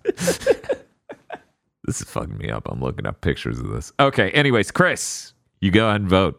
Nirvana Initiative, Yeah, that's really good. Spark the Electric Jester, I'm going to sound like a broken record. Yeah, that's really good. Pokemon Scarlet and Violet, uh, Titan battles in Sonic Frontiers, driving a truck into God. Yeah, that was good. Uh, next, we go to aggro. Yeah, I'm going to start with driving a truck into God from Kirby and the Forgotten Land because it's literally the only thing that happened that made me actually shout, "This is so goddamn cool." um, Guts from Cyberpunk, Draupnir from God of War Ragnarok because it was just so fucking cool. Yeah. Every everything about it, like the lore building up to its creation, to how it works as a weapon, and how it plays out in that battle. mm-hmm. It's so good. Uh, I'm gonna put a vote on the spike thrower from Horizon Forbidden West because somebody finally put a goddamn atlatl in a video game, and also it blows up. Atlatl of the Year. Aggro, these categories are fucking specific. Oh, damn. Uh I've learned a lot of new information in the last 10 minutes. right. yeah. Oh, Jesus. I can't believe I may be putting the last section of Pokemon on the chopping block. Yeah, that's fair. I mean, that section of Pokemon is literally like, I hope the next Pokemon game is just the most JRPG Pokemon has ever been and looks a lot like that last section for the majority of it. I'm going to have to give it to the Nirvana initiative because what the fuck? like like as as cool as Grant Morrison's Animal Man run in Spark the Electric Jester sounds. that, that that that that is some old school deep flash game meta that I am here for. Yeah. Bob. Man, we got a lot of good choices here. I know. This category is like flooded with really great stuff. I have to vote for Godzilla skyscraper sh- surfing Mm-hmm. because this transitions from surfing skyscrapers to r- running into a river and water skiing with boats for for skis. Yeah, it's just got boats on its feet. yeah, Okay, so it is Godzilla you like surfing on a skyscraper. yes. You play Okay, as I- like Bayonetta's version of Godzilla. and you're just scraping up the skyscraper while doing a surfing thing. Yes, or sliding down it. The, the, the skyscrapers are forming like a bridge in the air is a bend. It's really cool. Fantastic. Um, It was pretty cool when Bayonetta 3 just kept taking the fucking kaleidoscope idea over and over from Doctor Strange. And I'm like, yes, please, go right ahead. then I'll vote for Pokemon. Good man. That final section is really great. I was relieved that they went as hard as they did at the end. Mm. Like that that level of no, that professor was dead the whole time. My God. Siphon film. I gotta give it to the flame clock fake tutorial. Even though when when it plays out, I'm like, there's no way you're doing this, right? I, I legit fell for it. I haven't played another Xenoblade game. And I'm like, yeah, it's already layered on enough systems. I, I think this is legit. Vote for Dr- Draupnir. That Nirvana initiative thing sounds insane. So I will throw a vote in on that. That sounds incredible. Yeah. I really wanted to vote for the artist kill because that that was really cool, but it's it doesn't compete with these things, unfortunately. Describe it real quick. Uh, basically, you do the whole fight with the artist in, in Sifu, and this is like the third major boss. Mhm. She's basically a ninja, and you do this cool like she's got a little kunai, and you twist her arm in a perfect way to is you twist her arm and spin her around, stab her in the chest, Mm-hmm. and then she just falls over and just it felt like such a simple but amazingly choreographed and shot thing like you'd see in a kung fu movie Mm-hmm. it just nailed everything i wanted from this game in that one moment Yeah. Mm. I'm to have to start voting with Nirvana initiatives question marks. that is the shit I love in a video game. Absolutely. Top three for me is really easy here. The climax of Spark the Electric Jester was so good. I was like clapping and losing it the whole time during that climax. I was like, this is great. I love this. I have no idea how this feels for longtime fans of the series. But for me, it feels so great to get to experience this. It feels so great to watch Spark have a fucking meltdown as the game is not even remotely about him. We have multiple cutscenes that are just flashbacks of Farks just talking to other important characters in Spark and trying to solve the problem. Let, let me, let me, you know what, you know what, you know what? I should have pulled out the secret fucking weapon er, sooner. So I apologize for not doing that. One moment. I need to, I need to show something because Aggro has not seen it. This feels mildly unfair to pull out like this, but so Aggro, there's one part of this ending we haven't mentioned so far. Uh-huh. The abrupt cut to this at the beginning of a cutscene. There, I presented the situation and made a deal with the government. As Sparks is wearing this outfit. and he looks nothing like that. He does not have that body shape. Yeah, no, I'm like, that is not a mascot character. this is this is the product of being the kind of deranged that our culture makes you. so good. It was. It is so easy to say this is one of my brightest lights in 2022. I'm also going to vote for the climax of Pokemon Scarlet and Violet. I really love that environment. I love having a party. They should have had voice lines. I loved going through it in a sort of linear cutscenes and moments as segmented throughout this dungeon. I really want the next game to really lean into this more. I want to have moments like going through a giant rocket lab, you know, like you would in an older Pokemon game, but as a storied event that plays out and progresses as you go with your party. It was great in countless ways. Okay, now that I voted for the most obvious three, I have two left, and uh, it is genuinely hard from here. Um, uh, Godzilla skyscraper surfing was absolutely incredible in Bayonetta 3. Uh, you can go watch that stream. I light up like a Christmas tree. oh no, please don't give it to Bayonetta 3 twice. Hmm. I guess when you're voting for coolest thing in a game is the fact they made Enzo into Onzo, the Zenigata parody. hmm That is the coolest thing in a game. The person himself may or may not be, right? Right. It's not necessarily that he is that cool, but the whole concept and execution thereof was right. cool. And that was a really good moment as he needs to stop you from, or stop them from stealing the thing when he can't fucking see th- th- that type of enemy. I'm pretty sure, just like the angels. No, I think he humans can see these. Okay. So really, it's to me, it feels like a tie between that and driving a truck into God. this feels rough. I'm gonna go ahead and give it to driving a truck into God, and here's why. Detective Onzo is very, very funny. hmm And so, as a moment, it's a great moment and all. And it is really cool that they did that. However, I think uh, when I think of coolest thing in a game, driving a truck into God is way cooler than Detective Onzo. So I'm gonna go, I'm gonna go with that. Driving a truck into God was it a hilarious moment. You always like to think of your cool anime battles as having like these amazing climactic energy, these huge battles, like a beam battle almost, right? Your protagonist should, you know, it's that thing Chris said of if you're doing a critical melee hit, it should sound like heavens breaking. It should sound like the sound barrier snapped. And so when you think Kirby is going to fight with this god, how will it do it? It will literally hit like a truck because Kirby is now a truck. with that done, let me tally this absolutely massive list of incredible nominees to see what it looks like. Man, what a loaded category. Okay, I've tallied it up. Currently, by vote, the number one nominee is Nirvana Initiative's question marks. Number two, with three votes, well, we have a tie for number two. Driving a truck into Gone from Kirby in the Forgotten Land and the climax of Pokemon Scarlet and Violet. Three way tie after that between Draupnir, Godzilla Skyscraper Surfing, and the climax of Spark the Electric Jester 3.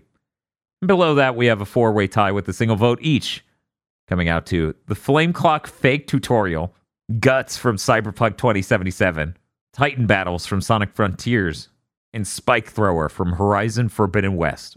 So I always ask the question like, okay, this is how the sorting works. This is how this is how this is uh done. Do people agree with this pecking order? Now, the reason I do that has finally arrived. The climax of Sparks should be higher. I genuinely believe it should like the best it could do right now is runner up and I kind of feel like it takes it over Pokemon personally. I kind of feel the same way because Spark is such a sucker punch. And the climax of Pokemon Scarlet and Violet is great and what I want out of Pokemon. But other than the fact Pokemon finally doing this is cool, is really cool, Mm-hmm.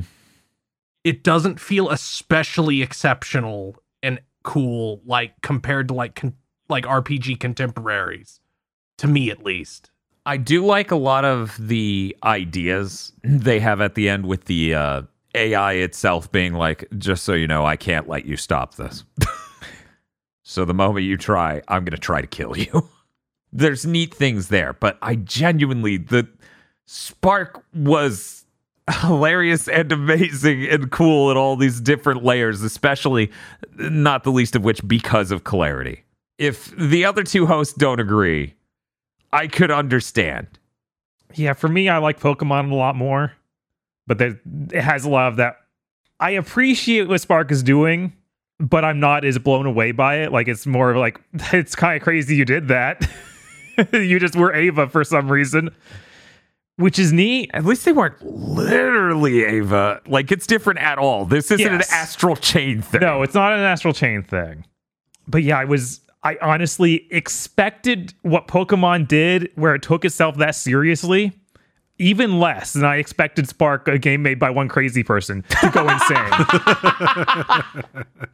and that's what really bu- pushes it for me for Pokemon. Just it's so out of nowhere as far as a Pokemon go- game goes. Mm. I can see that. Yeah, there are just all sorts of different elements of that ending that make it, especially in the context of that game, hmm exceptional. Did you see Sparks though? Sparks is he's pretty cool. Honestly, I don't like his design. oh, he's so good. Chris, Well- back me up. He's so cool. like the the yeah. Uh, Farks looks bad, so the thought that he might be the new protagonist in general takes this down a notch for me. Oh no! Yeah, I always hated his mouth. What? Man, I think Sparks looks incredible. I- I think a whole game of Sparks would be a little much. I'm just I, I need to prep some images and, and send them to aggro real quick to just be like, okay, so here's here's the fusion math, okay? God. While you do that, uh huh. I would put forth as a as a dark horse consideration that while the climax of Pokemon is is incredibly well done and enjoyable to play, and the climax of Spark is is brilliantly done, enjoyable, and hilarious. As far as the consideration of the purity of the category, Mm-hmm. Rebecca's big ass shotgun is like a chimpanzee smoking a cigarette and driving a motorcycle. it's just fucking cool. Damn it, you're right. We're so fucked. Um, yeah, this is not an easy category. okay, Aggro, I finally prepared the images. Uh huh.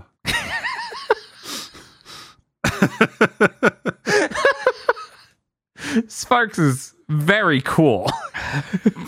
as you can see here, he has sharp as hell teeth and dark uh, circles for eyes with green neon lights. Is he a robot? Is he organic? I don't know. also, Aggro's fucking right on that shotgun. I don't know who to fucking sacrifice to get that higher. We're so blessed this year. Yeah. Yeah. Hard. It's Yeah. a glut. They actually did a great job this year. Good job, everyone. Titan battles are down there with one. They're like Metal Gear Rising battles complete with scream music. No, yeah, it's true. They they are unbelievably cool. The only reason I wouldn't vote for it, the only reason I didn't elevate it more is those battles are really broken sometimes, like the Desert Leviathan, where it's just like there's a scripted moment where you always phase through the boss's head. Um, because yeah, they are cool as hell. This that music is incredible, and those designs are angels. Yeah, they, they're really cool. It, they are brought down for me because doing it more than once for any of them was just bad. Yeah, because you play through the game entirely like twice, ba- basically. yeah, I was like, this music is great. I wish that the there was better mechanics here to back it up.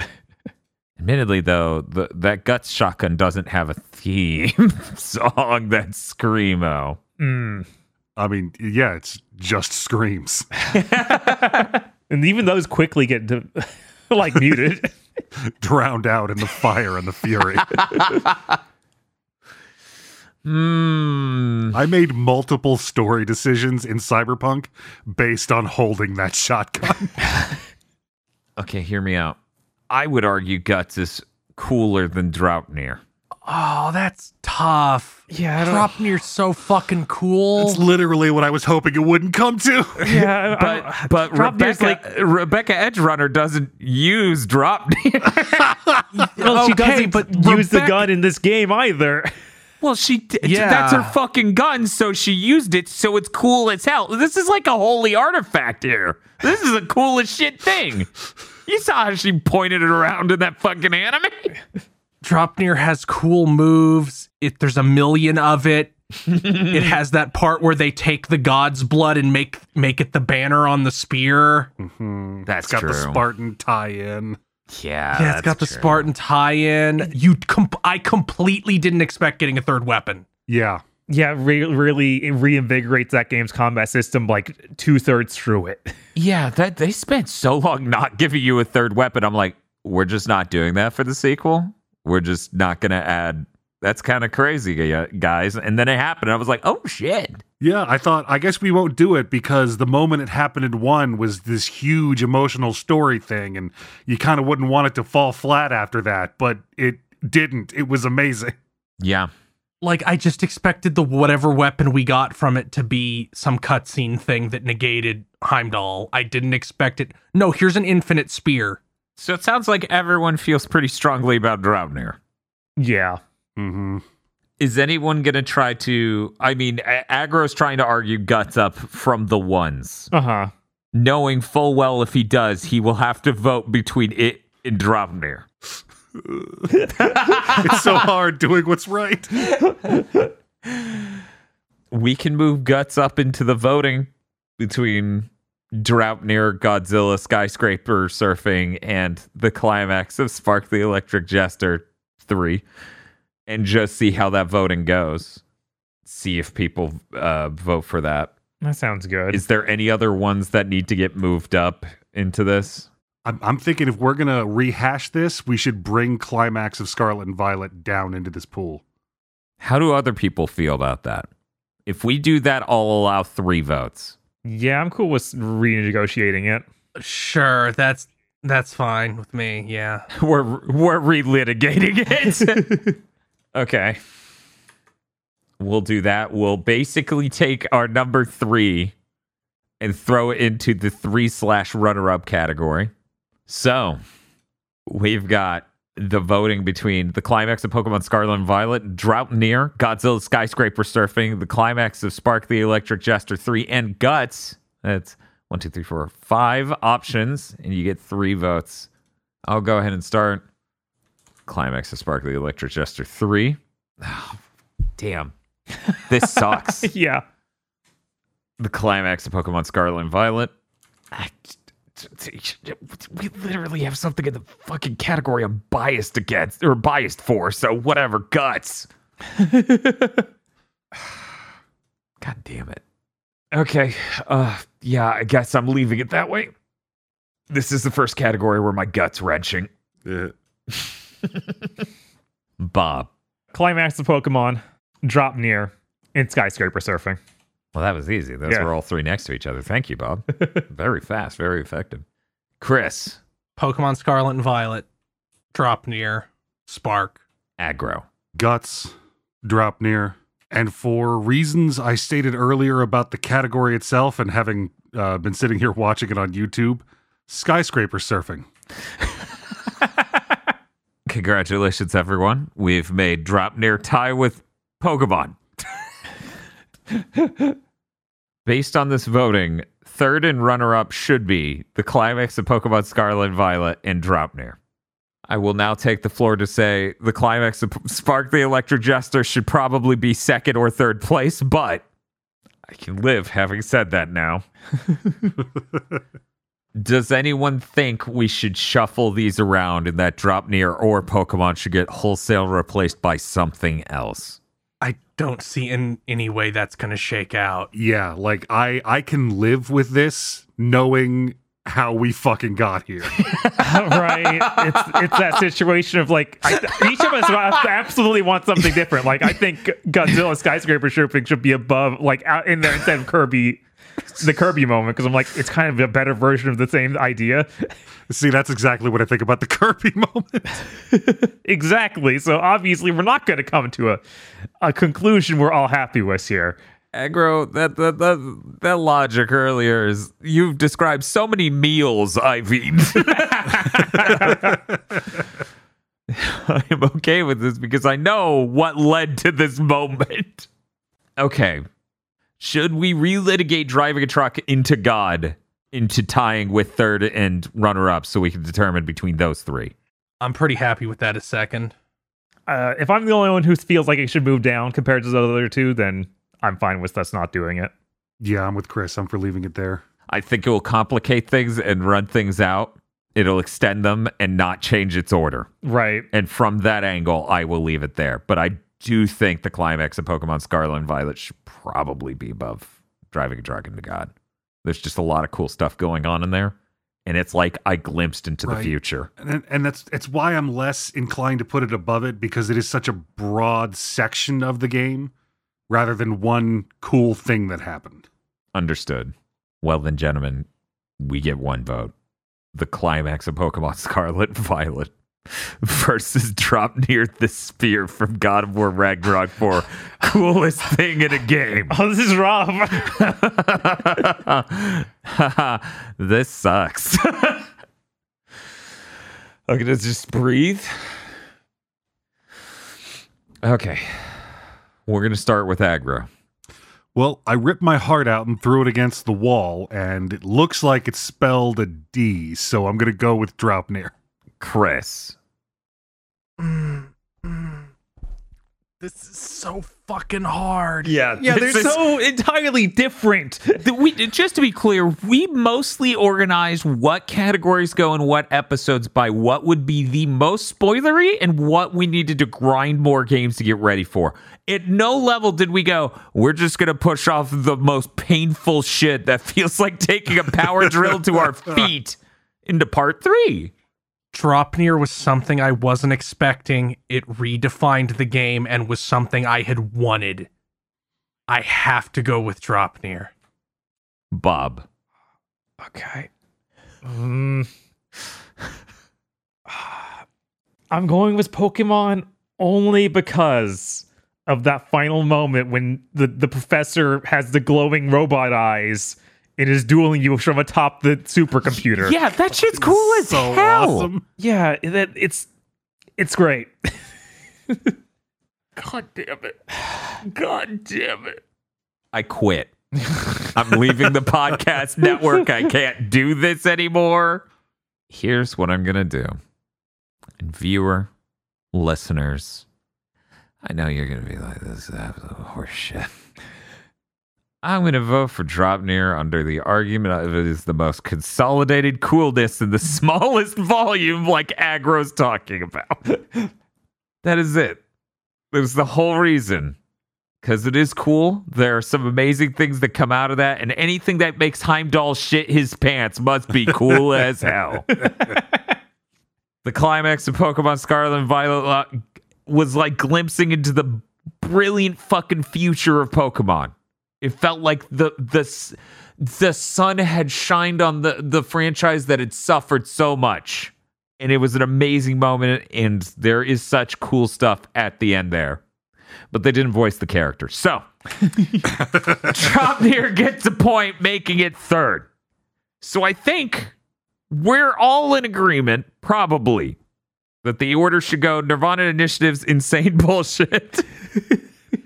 Drive your truck into God from Kirby of the Forgotten Land. Draupnir with runner up the climax of Pokemon Scarlet and Violet. Would anyone like to move Draupnir above Drive Your Truck into God? Or is it sitting at third? I'm good where it is. I'm good. Yeah, I'll let it stay there. Like that that that Kirby moment is still really cool. And it can, it's a very consolidated moment. That, that- that is true. Where's the spears forever? Oh man. Oh my god. I think we escaped the category finally. I was I was actually amazed with how okay I was with a thing that I had not experienced taking first place. I even voted for it because while it was being described, in order to imagine it, I used sprites from 13 Sentinels Aegis Rim and it made perfect sense. And I'm like, all right, that's got to be cool. It was extremely 13 Sentinels, which is to say it was extremely Mega Zone 23. Every time Uchikoshi shit makes its way into fucking game of the year, I go, God damn it, I'm gonna be an absolute slut for that man's writing across these games. I need to just not get into them ever. God. Okay. That's it. We're we're locked in. Coolest thing in a game in 2020 goes to Nirvana Initiative's question marks. Driving a truck into God from Kirby and the Forgotten Land. Draupnir from God of War Ragnarok, with runner up going to the climax of Pokemon Scarlet and Violet. Legitimately, shout out to all of our nominees. These were incredible moments in gaming. Mm-hmm. Mm hmm What a horrifying category to go through. We're just I'm I'm looking for the easiest thing to Oh, that's right. Dumbest thing in a game. a nice change of pace and hopefully way easier to call. Uh basically all the same spoiler warnings except for Freedom Planet 2 will be joining us in the spoiler dimension. Also, we will talk about Stranger in Paradise, but I, I don't think that's rather spoilersy. We'll see. Yeah, that shit was in the demo. Right. I was I was just saying that because maybe there was a reveal, and then I'm like, oh, it's hurting it. Anyways, the nominees are dumbest thing in a game, class change tutorials in Xenoblade Three, fighting Sun Wukong by using the clouds as a bubble bath. I'm curious who nominated this. That was me, of Uh, course. okay. Freedom Planet 2 comparing theft to genocide. Uh, was that Bob? Yeah. Okay. Jack Garland's iPod. Nirvana Initiative's twist. The quote, as long as there is a war on terror, there will be no real war on drugs. From Call of Duty Modern Warfare 2 2022. the Eternal Plane mission, which is like the drone strike thing where you're just in the in the plane constantly bombing for way too long a segment so bad digital foundry brought it up in a tech review the two pump chump from Scorn and Team Starbases from Pokemon Scarlet and Violet. I'm going to explain two pump chump for people who don't, you know, haven't played Scorn.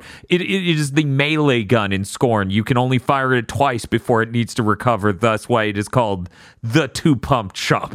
People who've played Scorn know, just based on that name exactly what it is. Let me get an explanation for Nirvana Initiative's twist. Okay, so in this game, in, in Nirvana Initiative, you what you think is happening is you play the investigation from six years ago and then the present day investigation. That isn't what's happening. For no reason at all, other than to trick you, the player.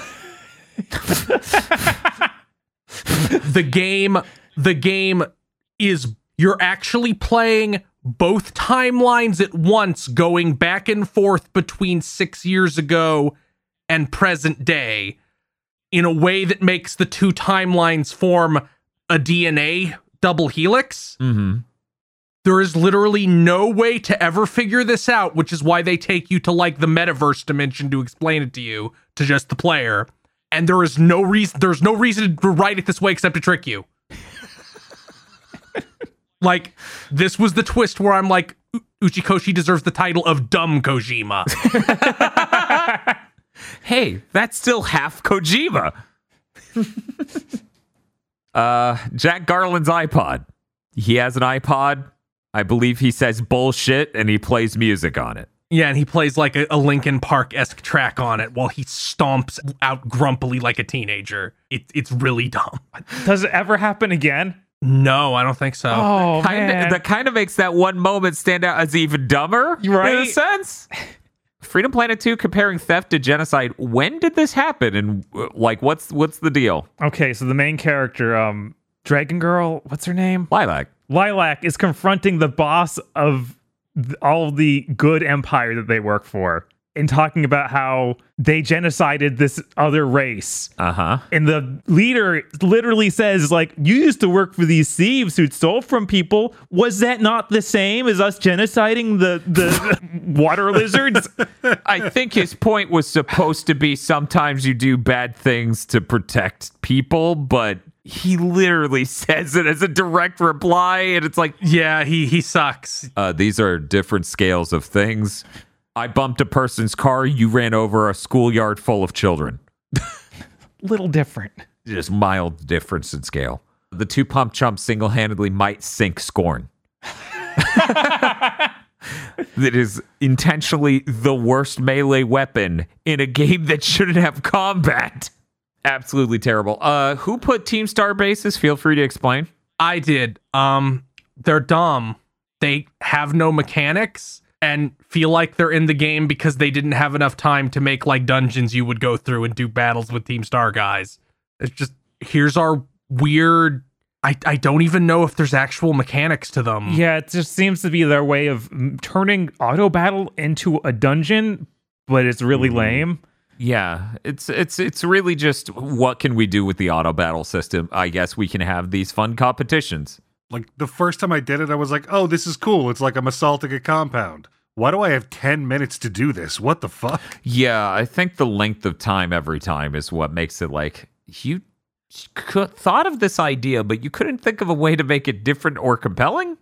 It really did feel like uh, we we were gonna put something else here, but we had to ship.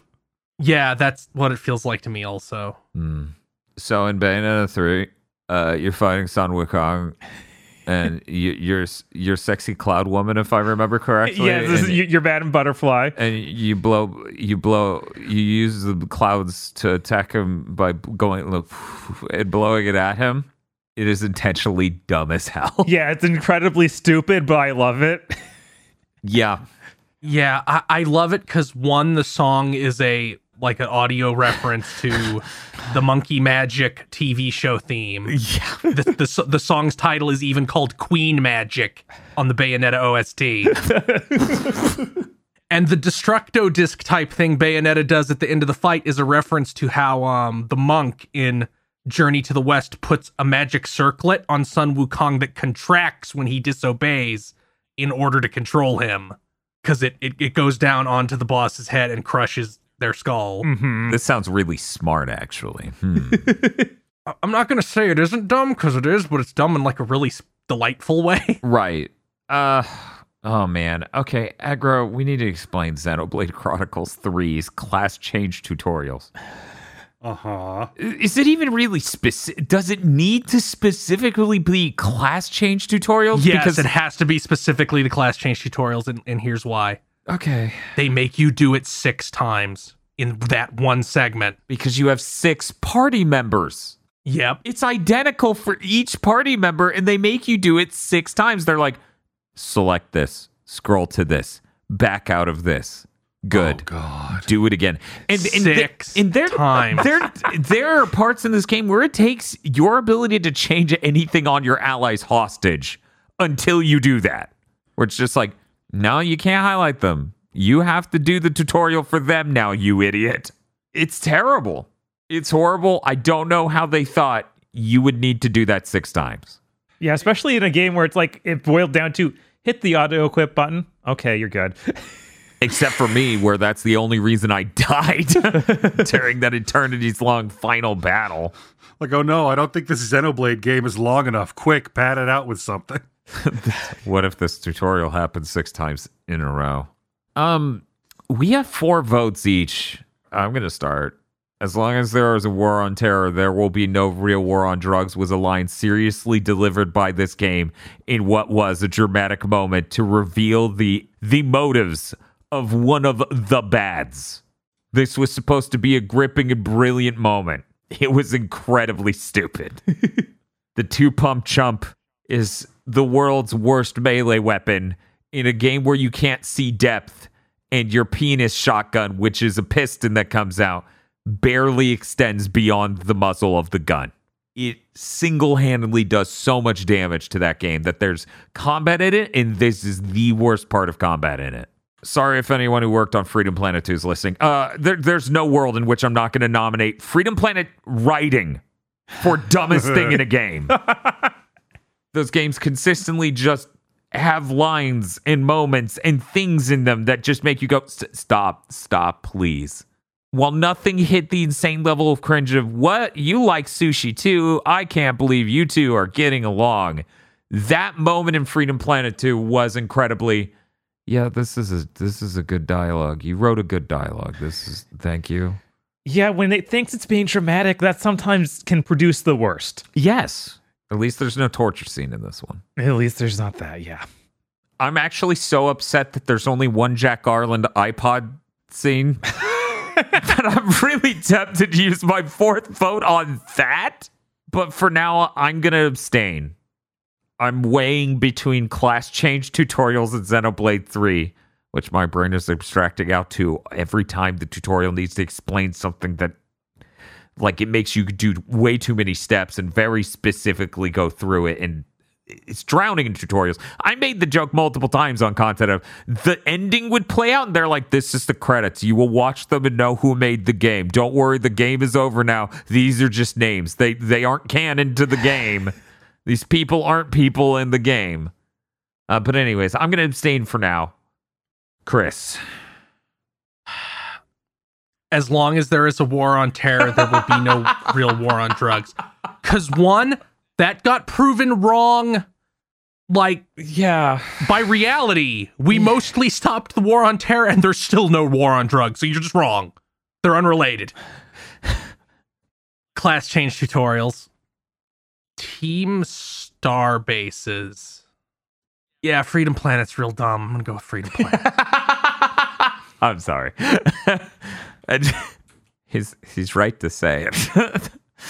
uh aggro. The two pump chump is the worst. It is. Categorically.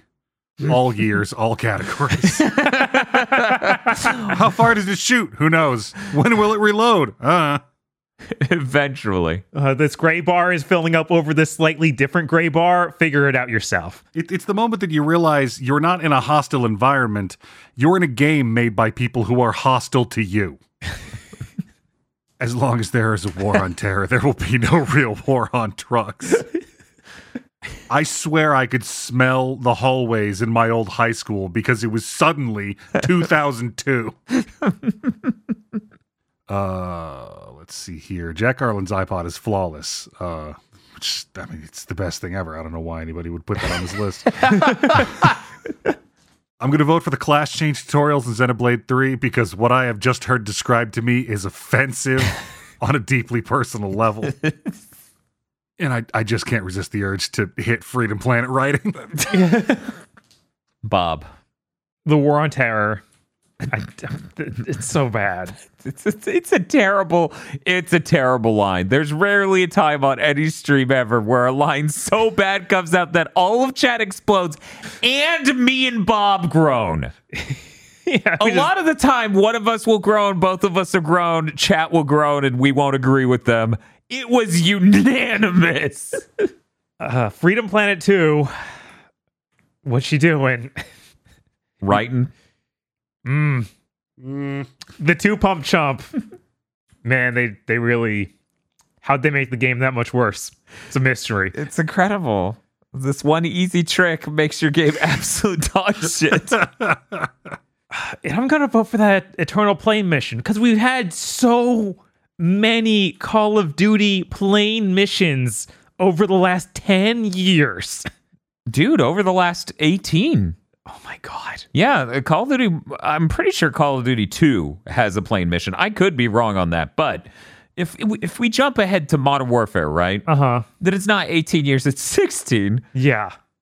So 16 How- years how do you of make- figuring this out. and you somehow screwed up after 16 years. Yeah. Yeah. It's not okay. Uh, I need to finish voting. Um, I, I'm going to trust that it's my emotions of the revelation getting to me. And that I should not vote for Jack Garland's iPod because my imagined continuity in my brain of he spends the rest of the game not hearing bosses talk because he's listening to his music. or everyone's trying to reach out to Jack, but he can't hear them because he won't reconnect with reality. He's too busy enjoying his Limp Bizkit. Like none of that's real. It's just that one scene for some reason. And that upsets me and I want to vote for it based on that, but I'm gonna fight that urge. I'm gonna say the class changing tutorials and Xenoblade 3. It appears we all agree that Nirvana Initiative's twist is based actually. It, it really can't compare to a lot of shit on this list. I mean, fucking not every year you have to compete with the dumbest thing a Call of Duty has done. Right? That might be the stupidest thing to crawl out of a Call of Duty character's mouth possibly ever. We won't know though. Chat will never let us stream those games. let me tally these up and see what's going on. Okay, guys, it's tallied up. Dumbest thing in the game. We're looking at a two-way tie between Freedom Planet 2 comparing theft to genocide and the quote, as long as there is war on terror, there will be no real war on drugs. From Call of Duty Modern Warfare 2 2022. Beneath that, we have a two way tie with three votes each between the class change tutorials in Xenoblade 3 and the two pump chump from Scorn. And beneath that, with one vote each, the Eternal Plane mission from Call of Duty Modern Warfare 2 2022 and the Team Star bases for Pokemon Scarlet and Violet. I think this order is correct in as much as these two couplets should be tied. Yes. However, I think both are flipped. I agree with this. to speak this in words for the audience, I think the quote from Modern Warfare 2 should be number one Freedom Planet 2's th- comparing theft to genocide through their character directly uh, should be number two. The two pump chumps should be number three, and class change tutorials from Xenoblade should be runner up. How does everyone feel on that? Flawless. I agree with that. Yeah, we locked it in. We did it. One and done. We did it! It's a fucking Jeb Bush image. I'm just flexing as the map fills. That Call of Duty thing might be the dumbest thing in any game since we started doing these podcasts. Yes, I'm so happy that happened. I was I was not looking forward to having to be like, "What are you people, animals?" and describing again why the two pump chump is so harmful. Call- sure, surely America won't brutalize two regions of the world at once. It's not like we have two hands. that is some Lex Luthor shit. If Superman wasn't here, I could be saving the world. Yeah, that. that Except quote- he's like, if Superman wasn't here, I'd be robbing a bank. Now, to, to the audience who did not know this, that quote from Call of Duty almost erected its own category of like worst line in a game.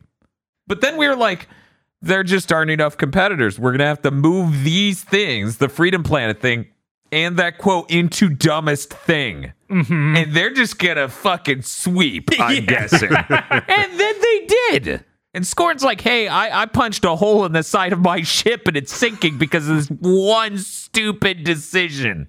We went, yeah, you're you're gonna have to take third to these two guys. And Xenoblade 3's like, eat all of these eggs. and still, it's just up there. Yeah, this order's correct. Okay, I'm gonna I'm gonna read it again just to, to finalize it dumbest thing in a game goes to as long as there is a war on terror, there will be no real war on drugs. From Call of Duty Modern Warfare 2 2022. Second place with Freedom Planet 2 comparing theft to genocide. Third place goes to the two pump chump from Scorn.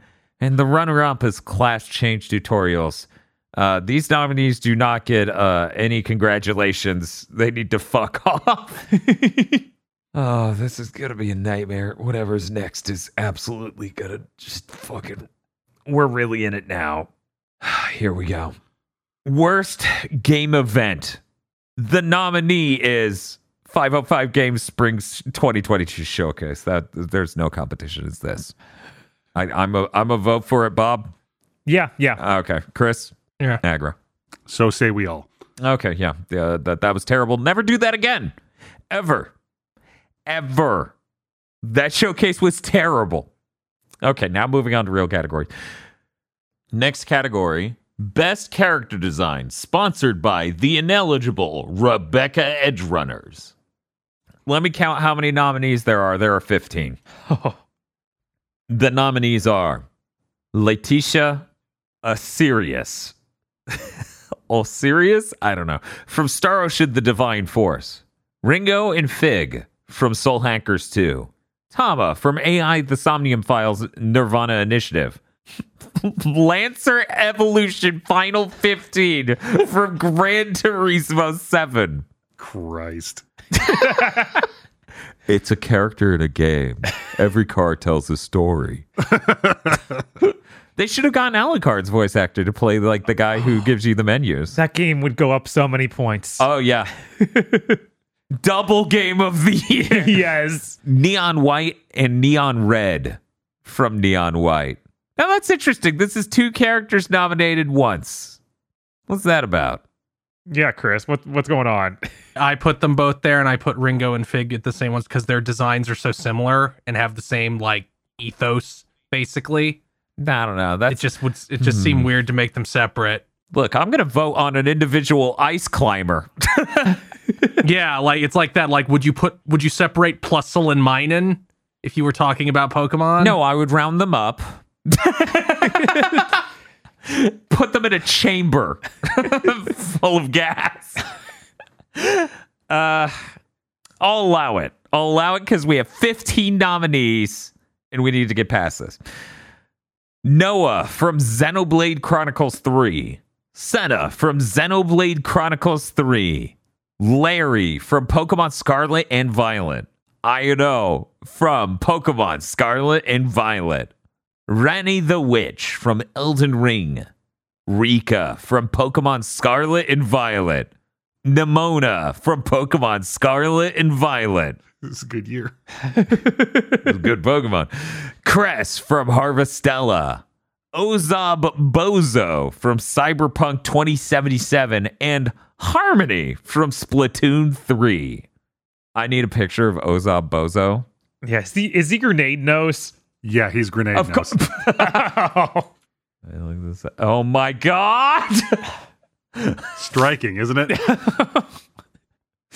I am now getting images of people edited to be said character. But here's a picture of Ozob Bozo. it's like Krusty the Clown, boasts a grenade nose. It's simultaneous. God, it's simultaneously brilliant and dumb as hell. There was actually a local clown from around here called Bozo, and he had that same haircut.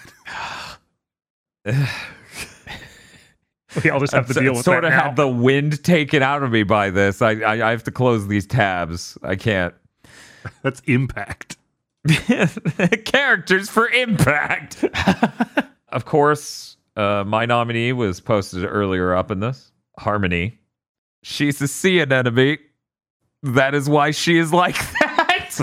Is that why? yeah. She she really channels that energy. uh let's see. Are there any other characters people are unfamiliar? I'm actually unfamiliar with Ranni the Witch. Can someone get me a photo of Ranni? Yeah, let me pull that up.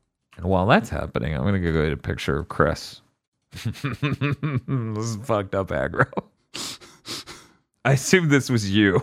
What, Chris? Yes. Yes. I was like, did I just did I just sneak in here drunk and put this in? I think that's all of them then. We got Randy. Oh, that's Randy? Then everyone on planet Earth knows Randy the Witch. yes. and we posted a picture earlier, I believe, of Laeticia in here, correct, Bob? yes. hmm There we go. We can just bring that back down. Same with the Lancer. Hmm. These are both good photos of the Lancer. I don't. Hmm. It's a really strong character design. Sony must have spent a long time thinking this one up. You know, Matt Groening says you have a good character design when you can recognize it from a silhouette. what are you trying to say about the Lancer? uh, I'm gonna. Hmm. Aggro, I'm cheating again. You get to go first. Anyone you want to explain or make an argument for? Y- yeah, but I'm going to start at the other end. Okay, smart. That way they can't figure out who it is. First, I'm going to vote for Ozob Bozo because that that is just its impact.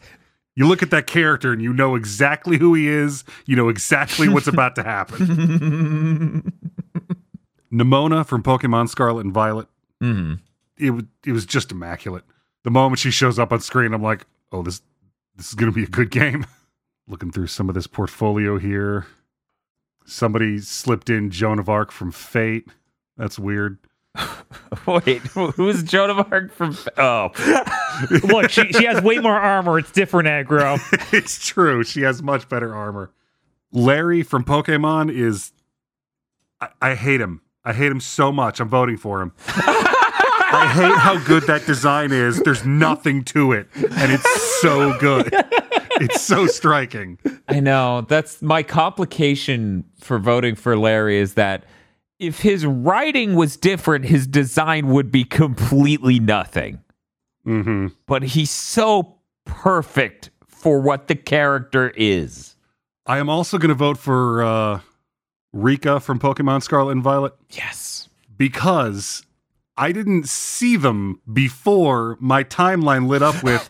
so there's this character in Pokemon Scarlet and Violet that lesbians are going nuts over. Lesbians is a weird way to just say people with excellent fucking taste. right? And then, and then I saw Rika in a lineup and went, that's the one they're talking about. that's strong design. My last vote is going to go to Cress from Harvestella. Uh, because I mean, Uh, first who's, of all, who's Cress? I actually I, I know nothing about Cress. Could you introduce? Yeah, this is very well disguised. so in, in in the opening of uh of Harvestella, you get isekai and there's like a weird waifish blonde chick who's like, "Oh, I'm going to say some mysterious shit. Welcome to a bullshit world." And then you wake up and there is a Dr. Onesan in a miniskirt and stockings uh, and a kick-ass alchemy lab coat that rescues you. And her character design, I mean, it's just it's good all on its own. Uh, the moment I saw her in the demo is when I decided in my heart to buy this game. Gentlemen, I'm all in. I'm I'm going to be fully horny on Maine.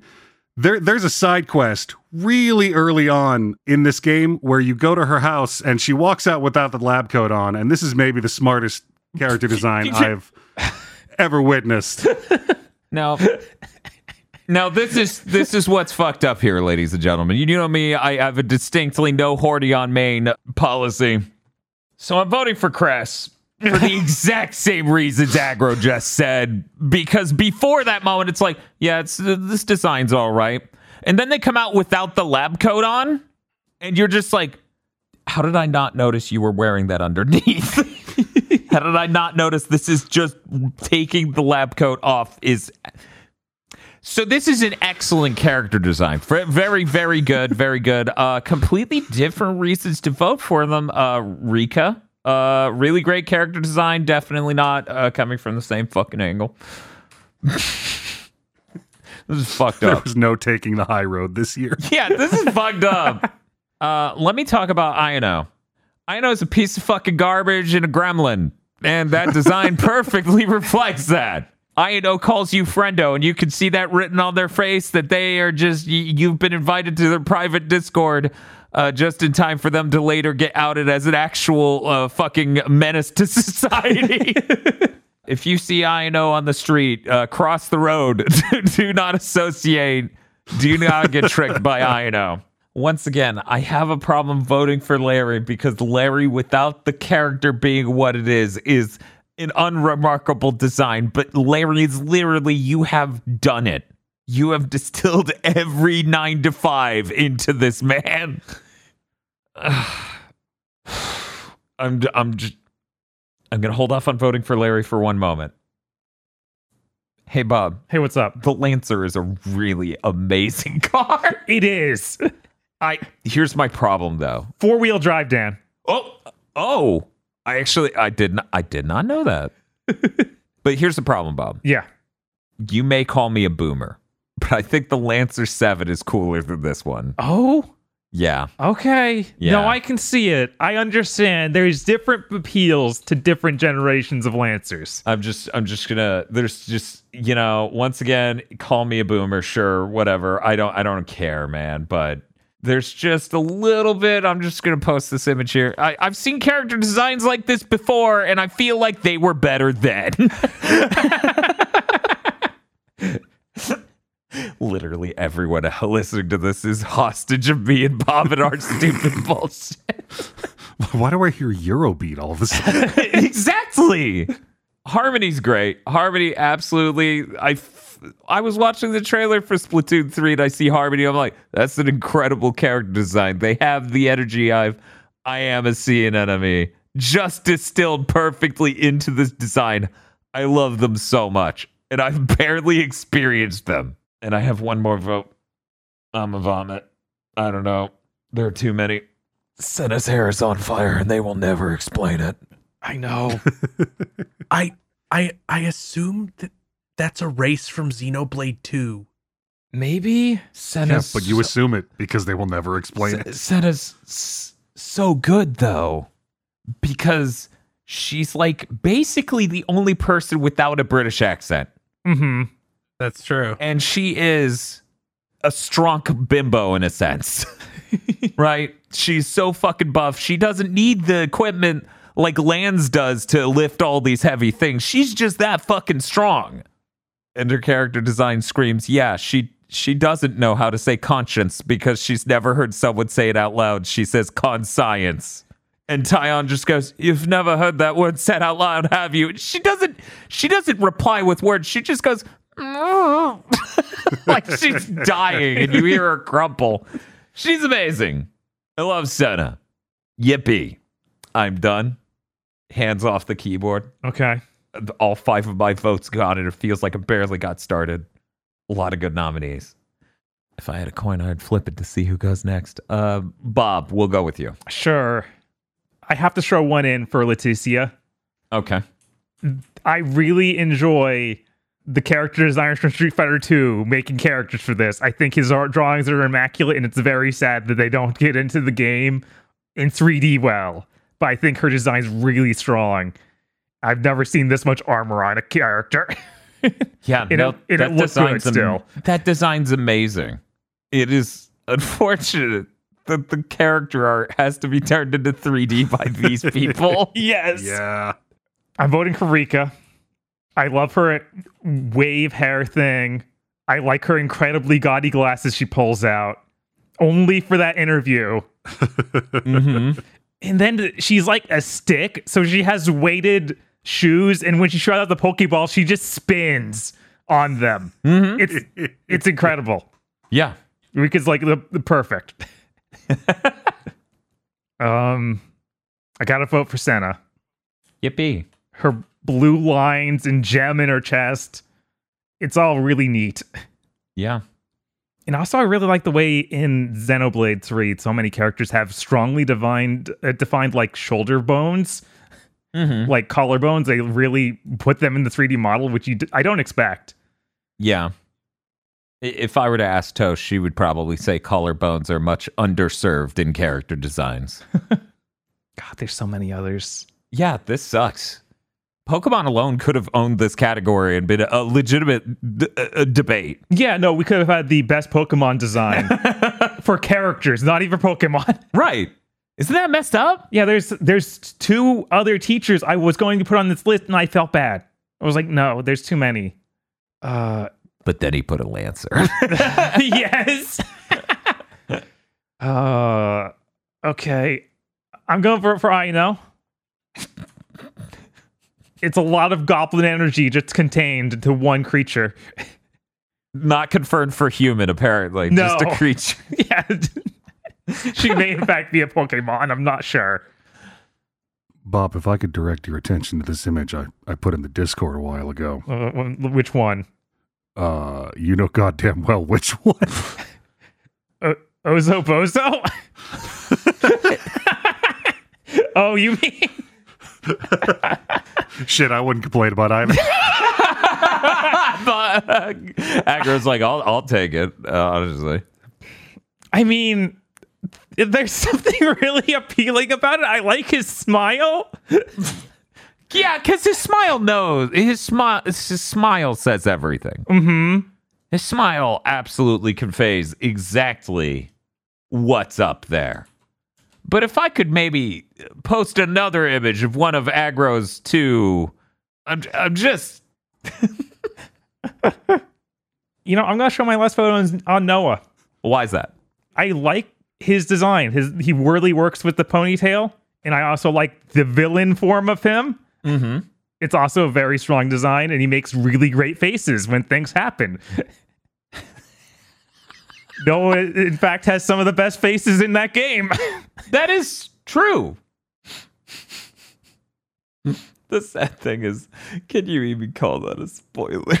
it's so fucking obvious from frame one. I know, right? Yeah, it's like offensively obvious. Uh, uh, Gabe, you're condescending to me by not even just saying it right now. and I also really like his red jacket with the X. It's really blatant. It is really blatant, and I also enjoy that. In a lesser year, Noah absolutely would have gotten my vote. Yeah, there's just too many good ones. Yeah. And that Pokemon game really did come out here and fuck everything up. Mm-hmm. I didn't even put ones from Arceus, and there were some really great ones in there. And that doctor from Harvestella took off the lab coat and really fucked everything up. How could she do this? How could she do this to me? Uncle Man furious about erection. Chris!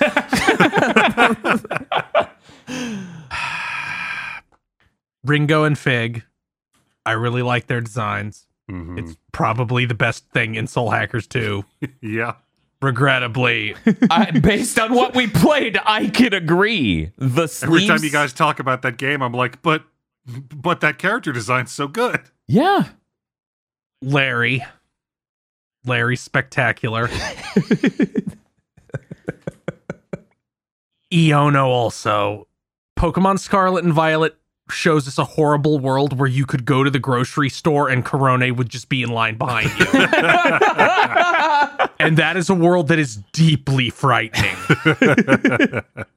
Rika I knew this would happen. and Tama. I really like Tama. yeah, Thomas seems great. I mean, the the forms of Tama too, because like just the eyeball mode is real good. Yes. That that'll be in a, a future category. Okay, we have a lot of votes. Uh, none of it matters. Everybody wins. We move on, right? We don't have to decide. yeah, we decide nothing here. We decide nothing here. We all just say a bunch of words and feel good, and it's great. We don't have to. We don't have to deal with this horrible category with so many good contenders. Okay, I've tallied and sorted things. Based on our voting, we have one unanimous vote, and it's Rika from Pokemon Scarlet Violet. Like I want to be surprised, but I shouldn't be. Second place with three votes is Iono from Pokemon Scarlet and Violet. There's a three way tie for third between Sena from Xenoblade 3, Larry from Pokemon Scarlet and Violet, and Cress from Harvestella. There is an insanely long amount of ties with one vote each between Laeticia Aucerius, Ringo and Fig, Tama, Noah, Nemona, Ozob Bozo, and Harmony from Splatoon 3. So I think we're good to just dispose of those. We get that, right? I agree, yeah. Mm, yeah. God, there's so much on that list I feel bad for not voting for. Yeah. Yeah. Yeah, that's this category. It's rough this year. Okay. I think we do the same we have always done and figure out third and runner up first. I don't think there's a situation. I don't I, think I think you're about to get into quitter talk, Dan.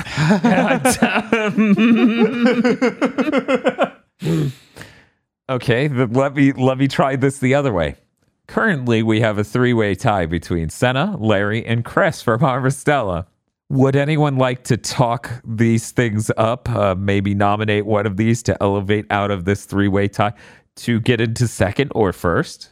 I don't think that I like Sena a lot, but I don't think that she gets to go up over either second or first. Yeah, I feel the same way.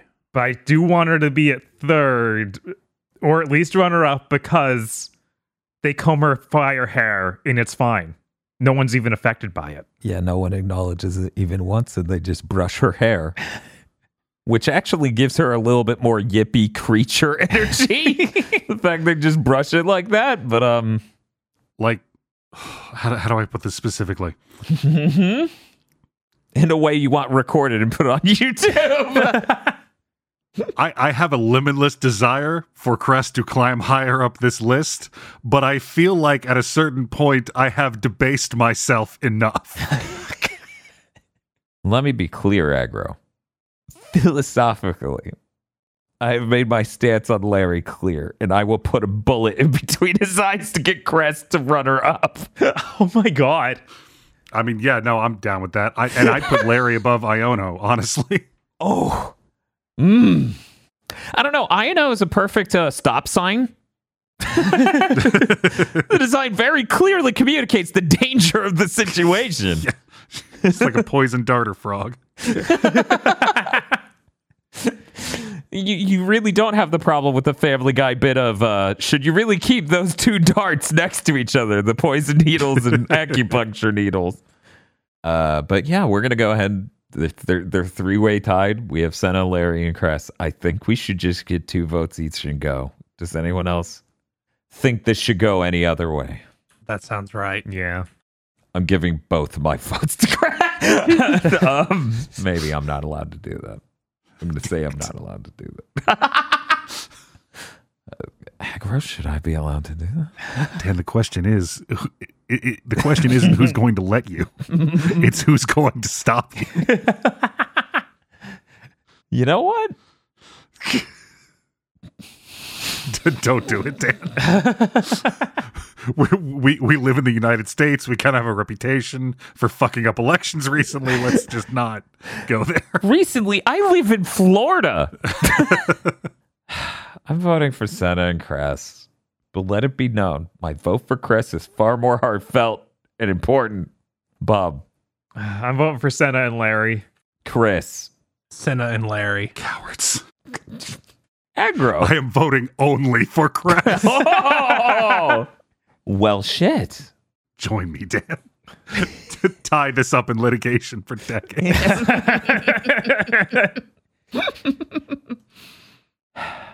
Based on sheer number of votes, it appears Sena is our third best character design, making it the first one that is not from Pokemon Scarlet and Violet, based on the current pecking order. but who probably could be.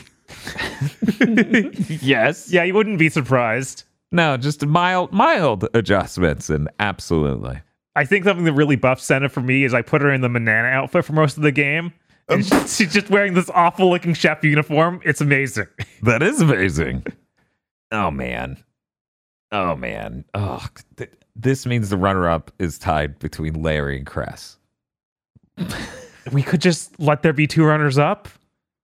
We're we're gonna have to do that, otherwise it's gonna be me and Aggro yelling things. Or, or you guys could admit that Larry's a guy in a suit with great writing, and Cress has a legitimately interesting take on the alchemist slash doctor motif. I'm I'm gonna have to go with Aggro here. Larry's just a fucking guy in a suit.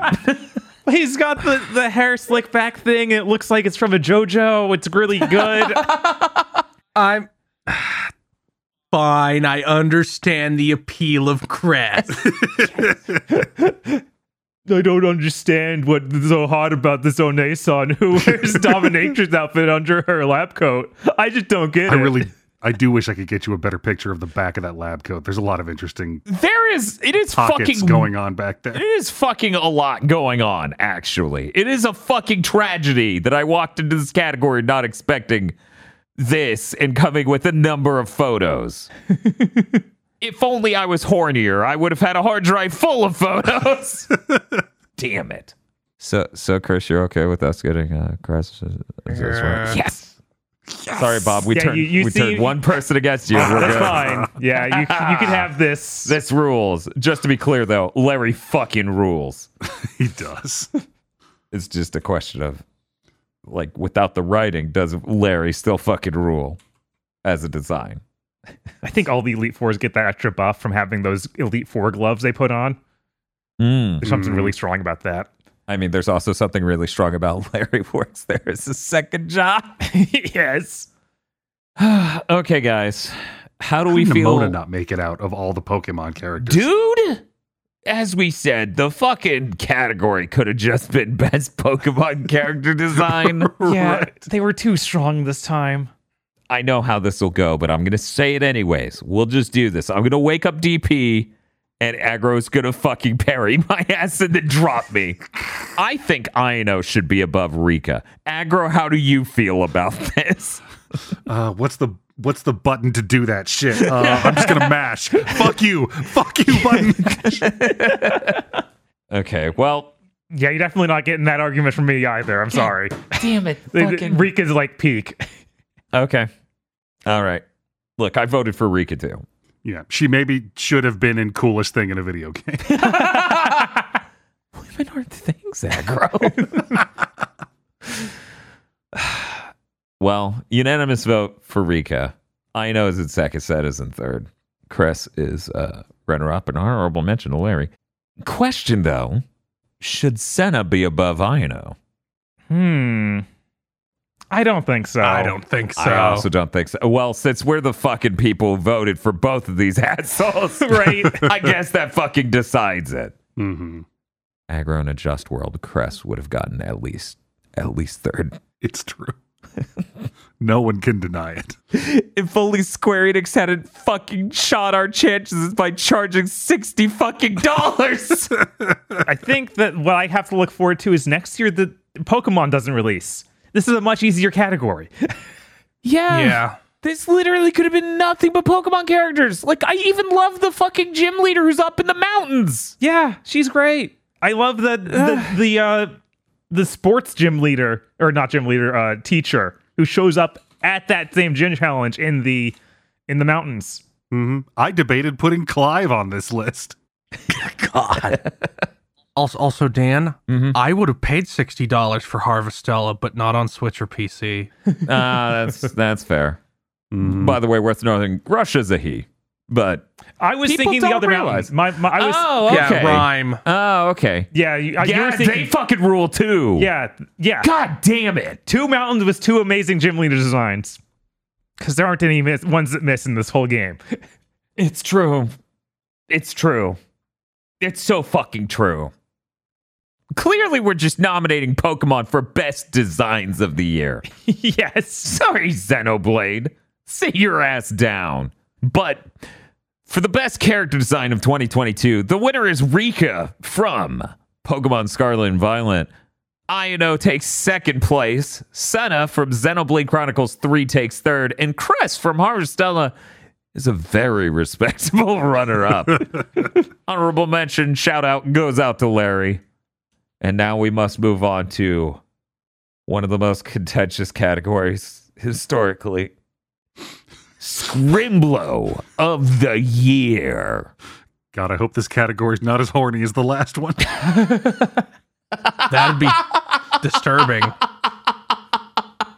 The nominees are Cheshire from Bayonetta 3, Clarity from Spark the Electric Jester 3, Zed from Disgaea 6, Elfilin from Kirby in the Forgotten Land, Neko Arc from Melty Blood. This is fucked. Type Lumina.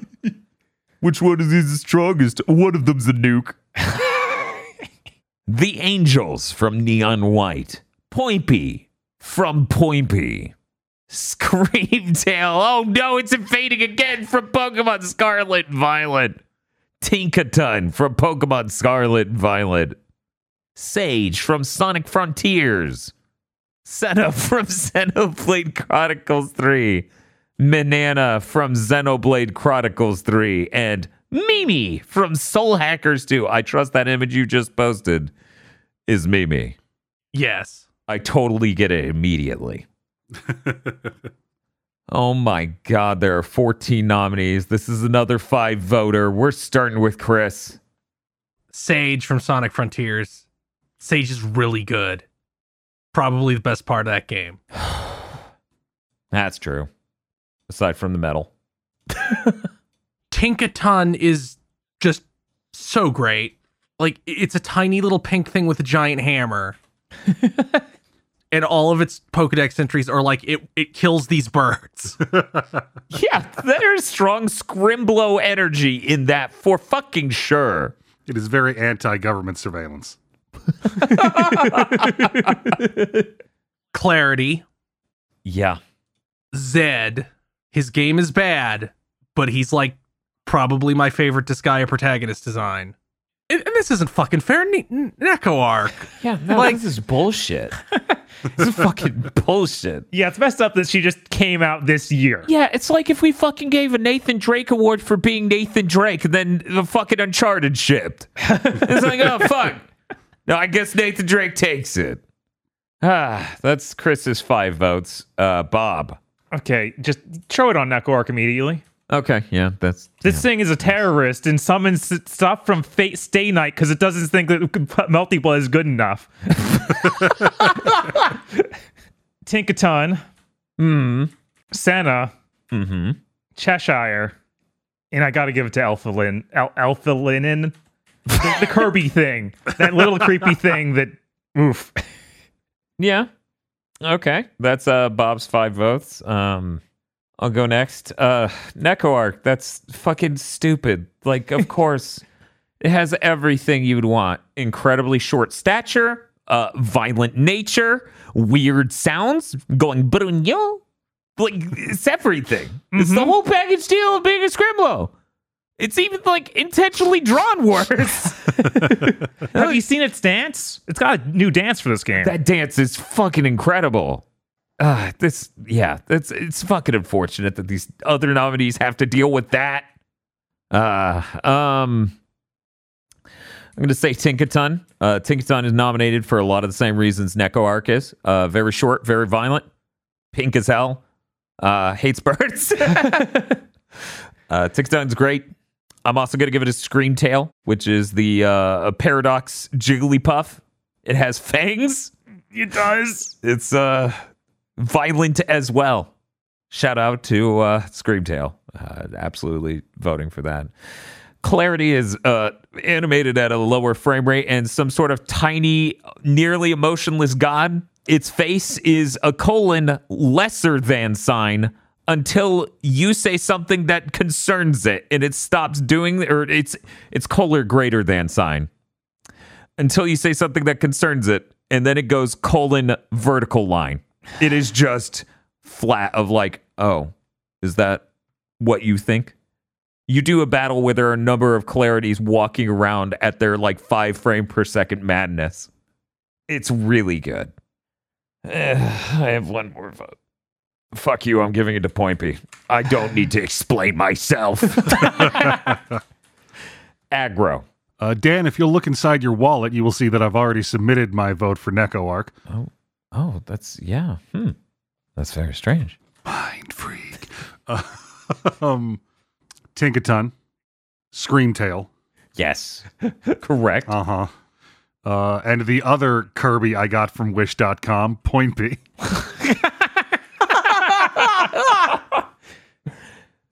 It's really fucked up that Poinpy is just we stole Bub from Bubble Bobble, but we made it different so the teacher wouldn't know we copied off your homework. As terrifying of a new revelation as Clarity is, I think I'm going to stick with Elfilin. I get it. Well, with those votes in, I'm gonna go tally real quick. And then we're gonna have to discuss which one's a bigger scribblo, Neko Arc or Tinkaton. and I don't even want to do that. Are they still making Death Battle? Yeah, the last one was a hydrogen bomb versus coughing baby.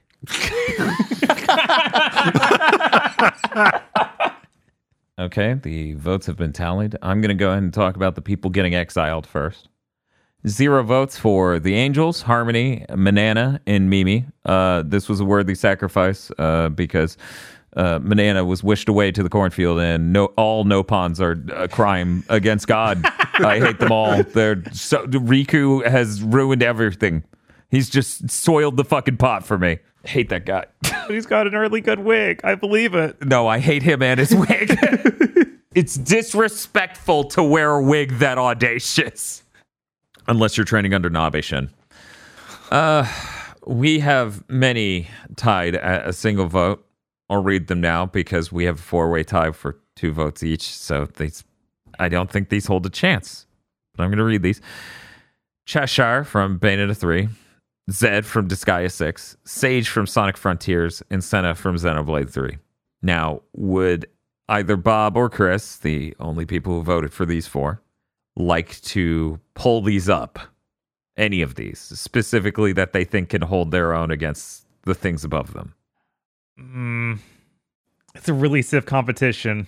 Like I think that both Cheshire and Sena have their own really strong Scrimblow energy to them. But maybe Sena's too pure. Yeah, Sena doesn't have enough mascot energy, in my opinion. Yeah.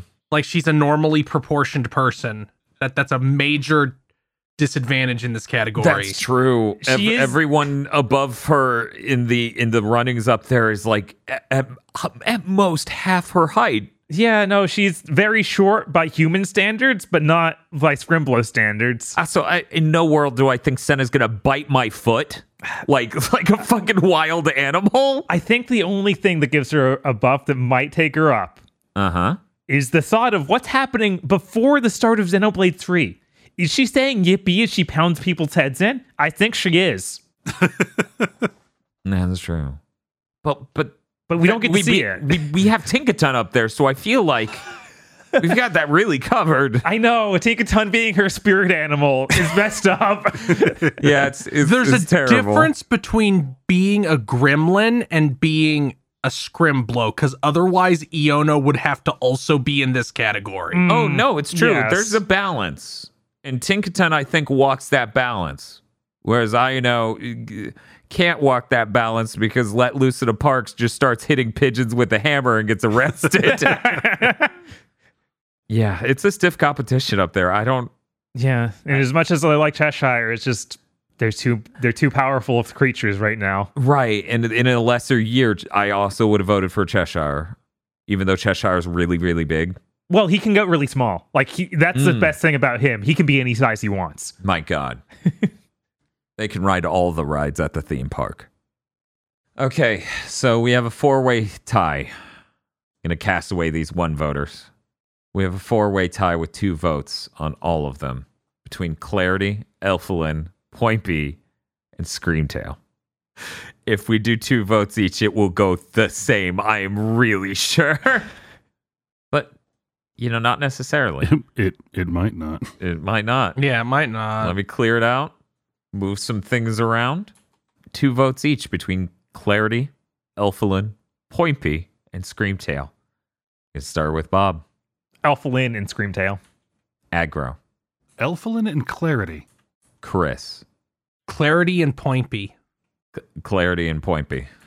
So much betrayal of Screamtail at the last second. I'm sorry. Like I love you, Screamtail, but you're this is the big leagues. yeah, it's a stiff competition up here. I also love Screamtail. I'm pretty sure I'm the one who wrote in Screamtail.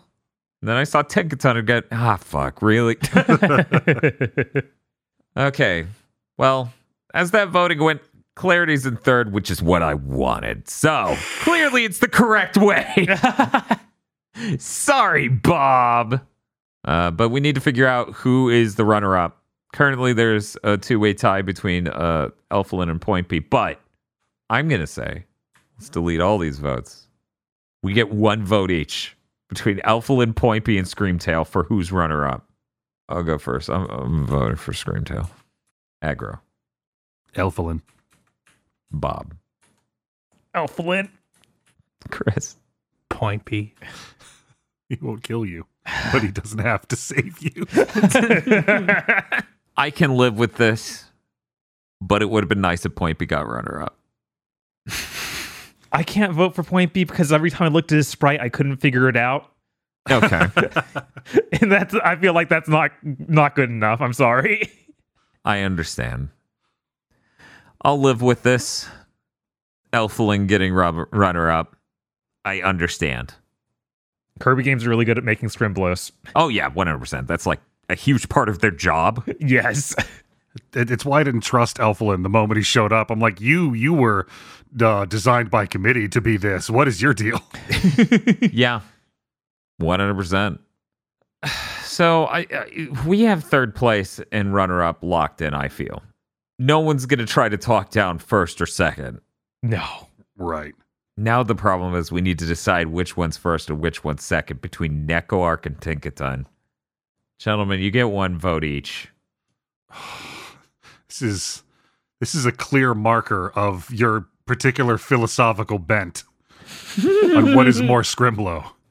To to be a Scrimblow naturally or to choose that life. I'm gonna start with Chris. I, I can't not vote for Neko Arc. Bob. Yeah, Neko Arc. It's, I'm sorry. Tinkaton is strong, but she, she it can't counter the ultimate creature. You you can't stop the alpha and the omega. Aggro. Uh, I say this under no duress and un- under full freedom of faculties. I'm voting for Neko. Man, this is one sided. yes, in fact, Jupiter, the planet's fucking huge. Did you know it's bigger than Earth by a lot? Neko Arc is, in fact, Scrimblow of the Year. This was bullshit. I would have loved to have seen how this panned out any other year. I guess Tinkaton would have fucking this fucking Pokemon and Neko Arc screwing up these categories. yeah, next year's just gonna be completely different. There's no Pokemon. There's no new Melty Blood.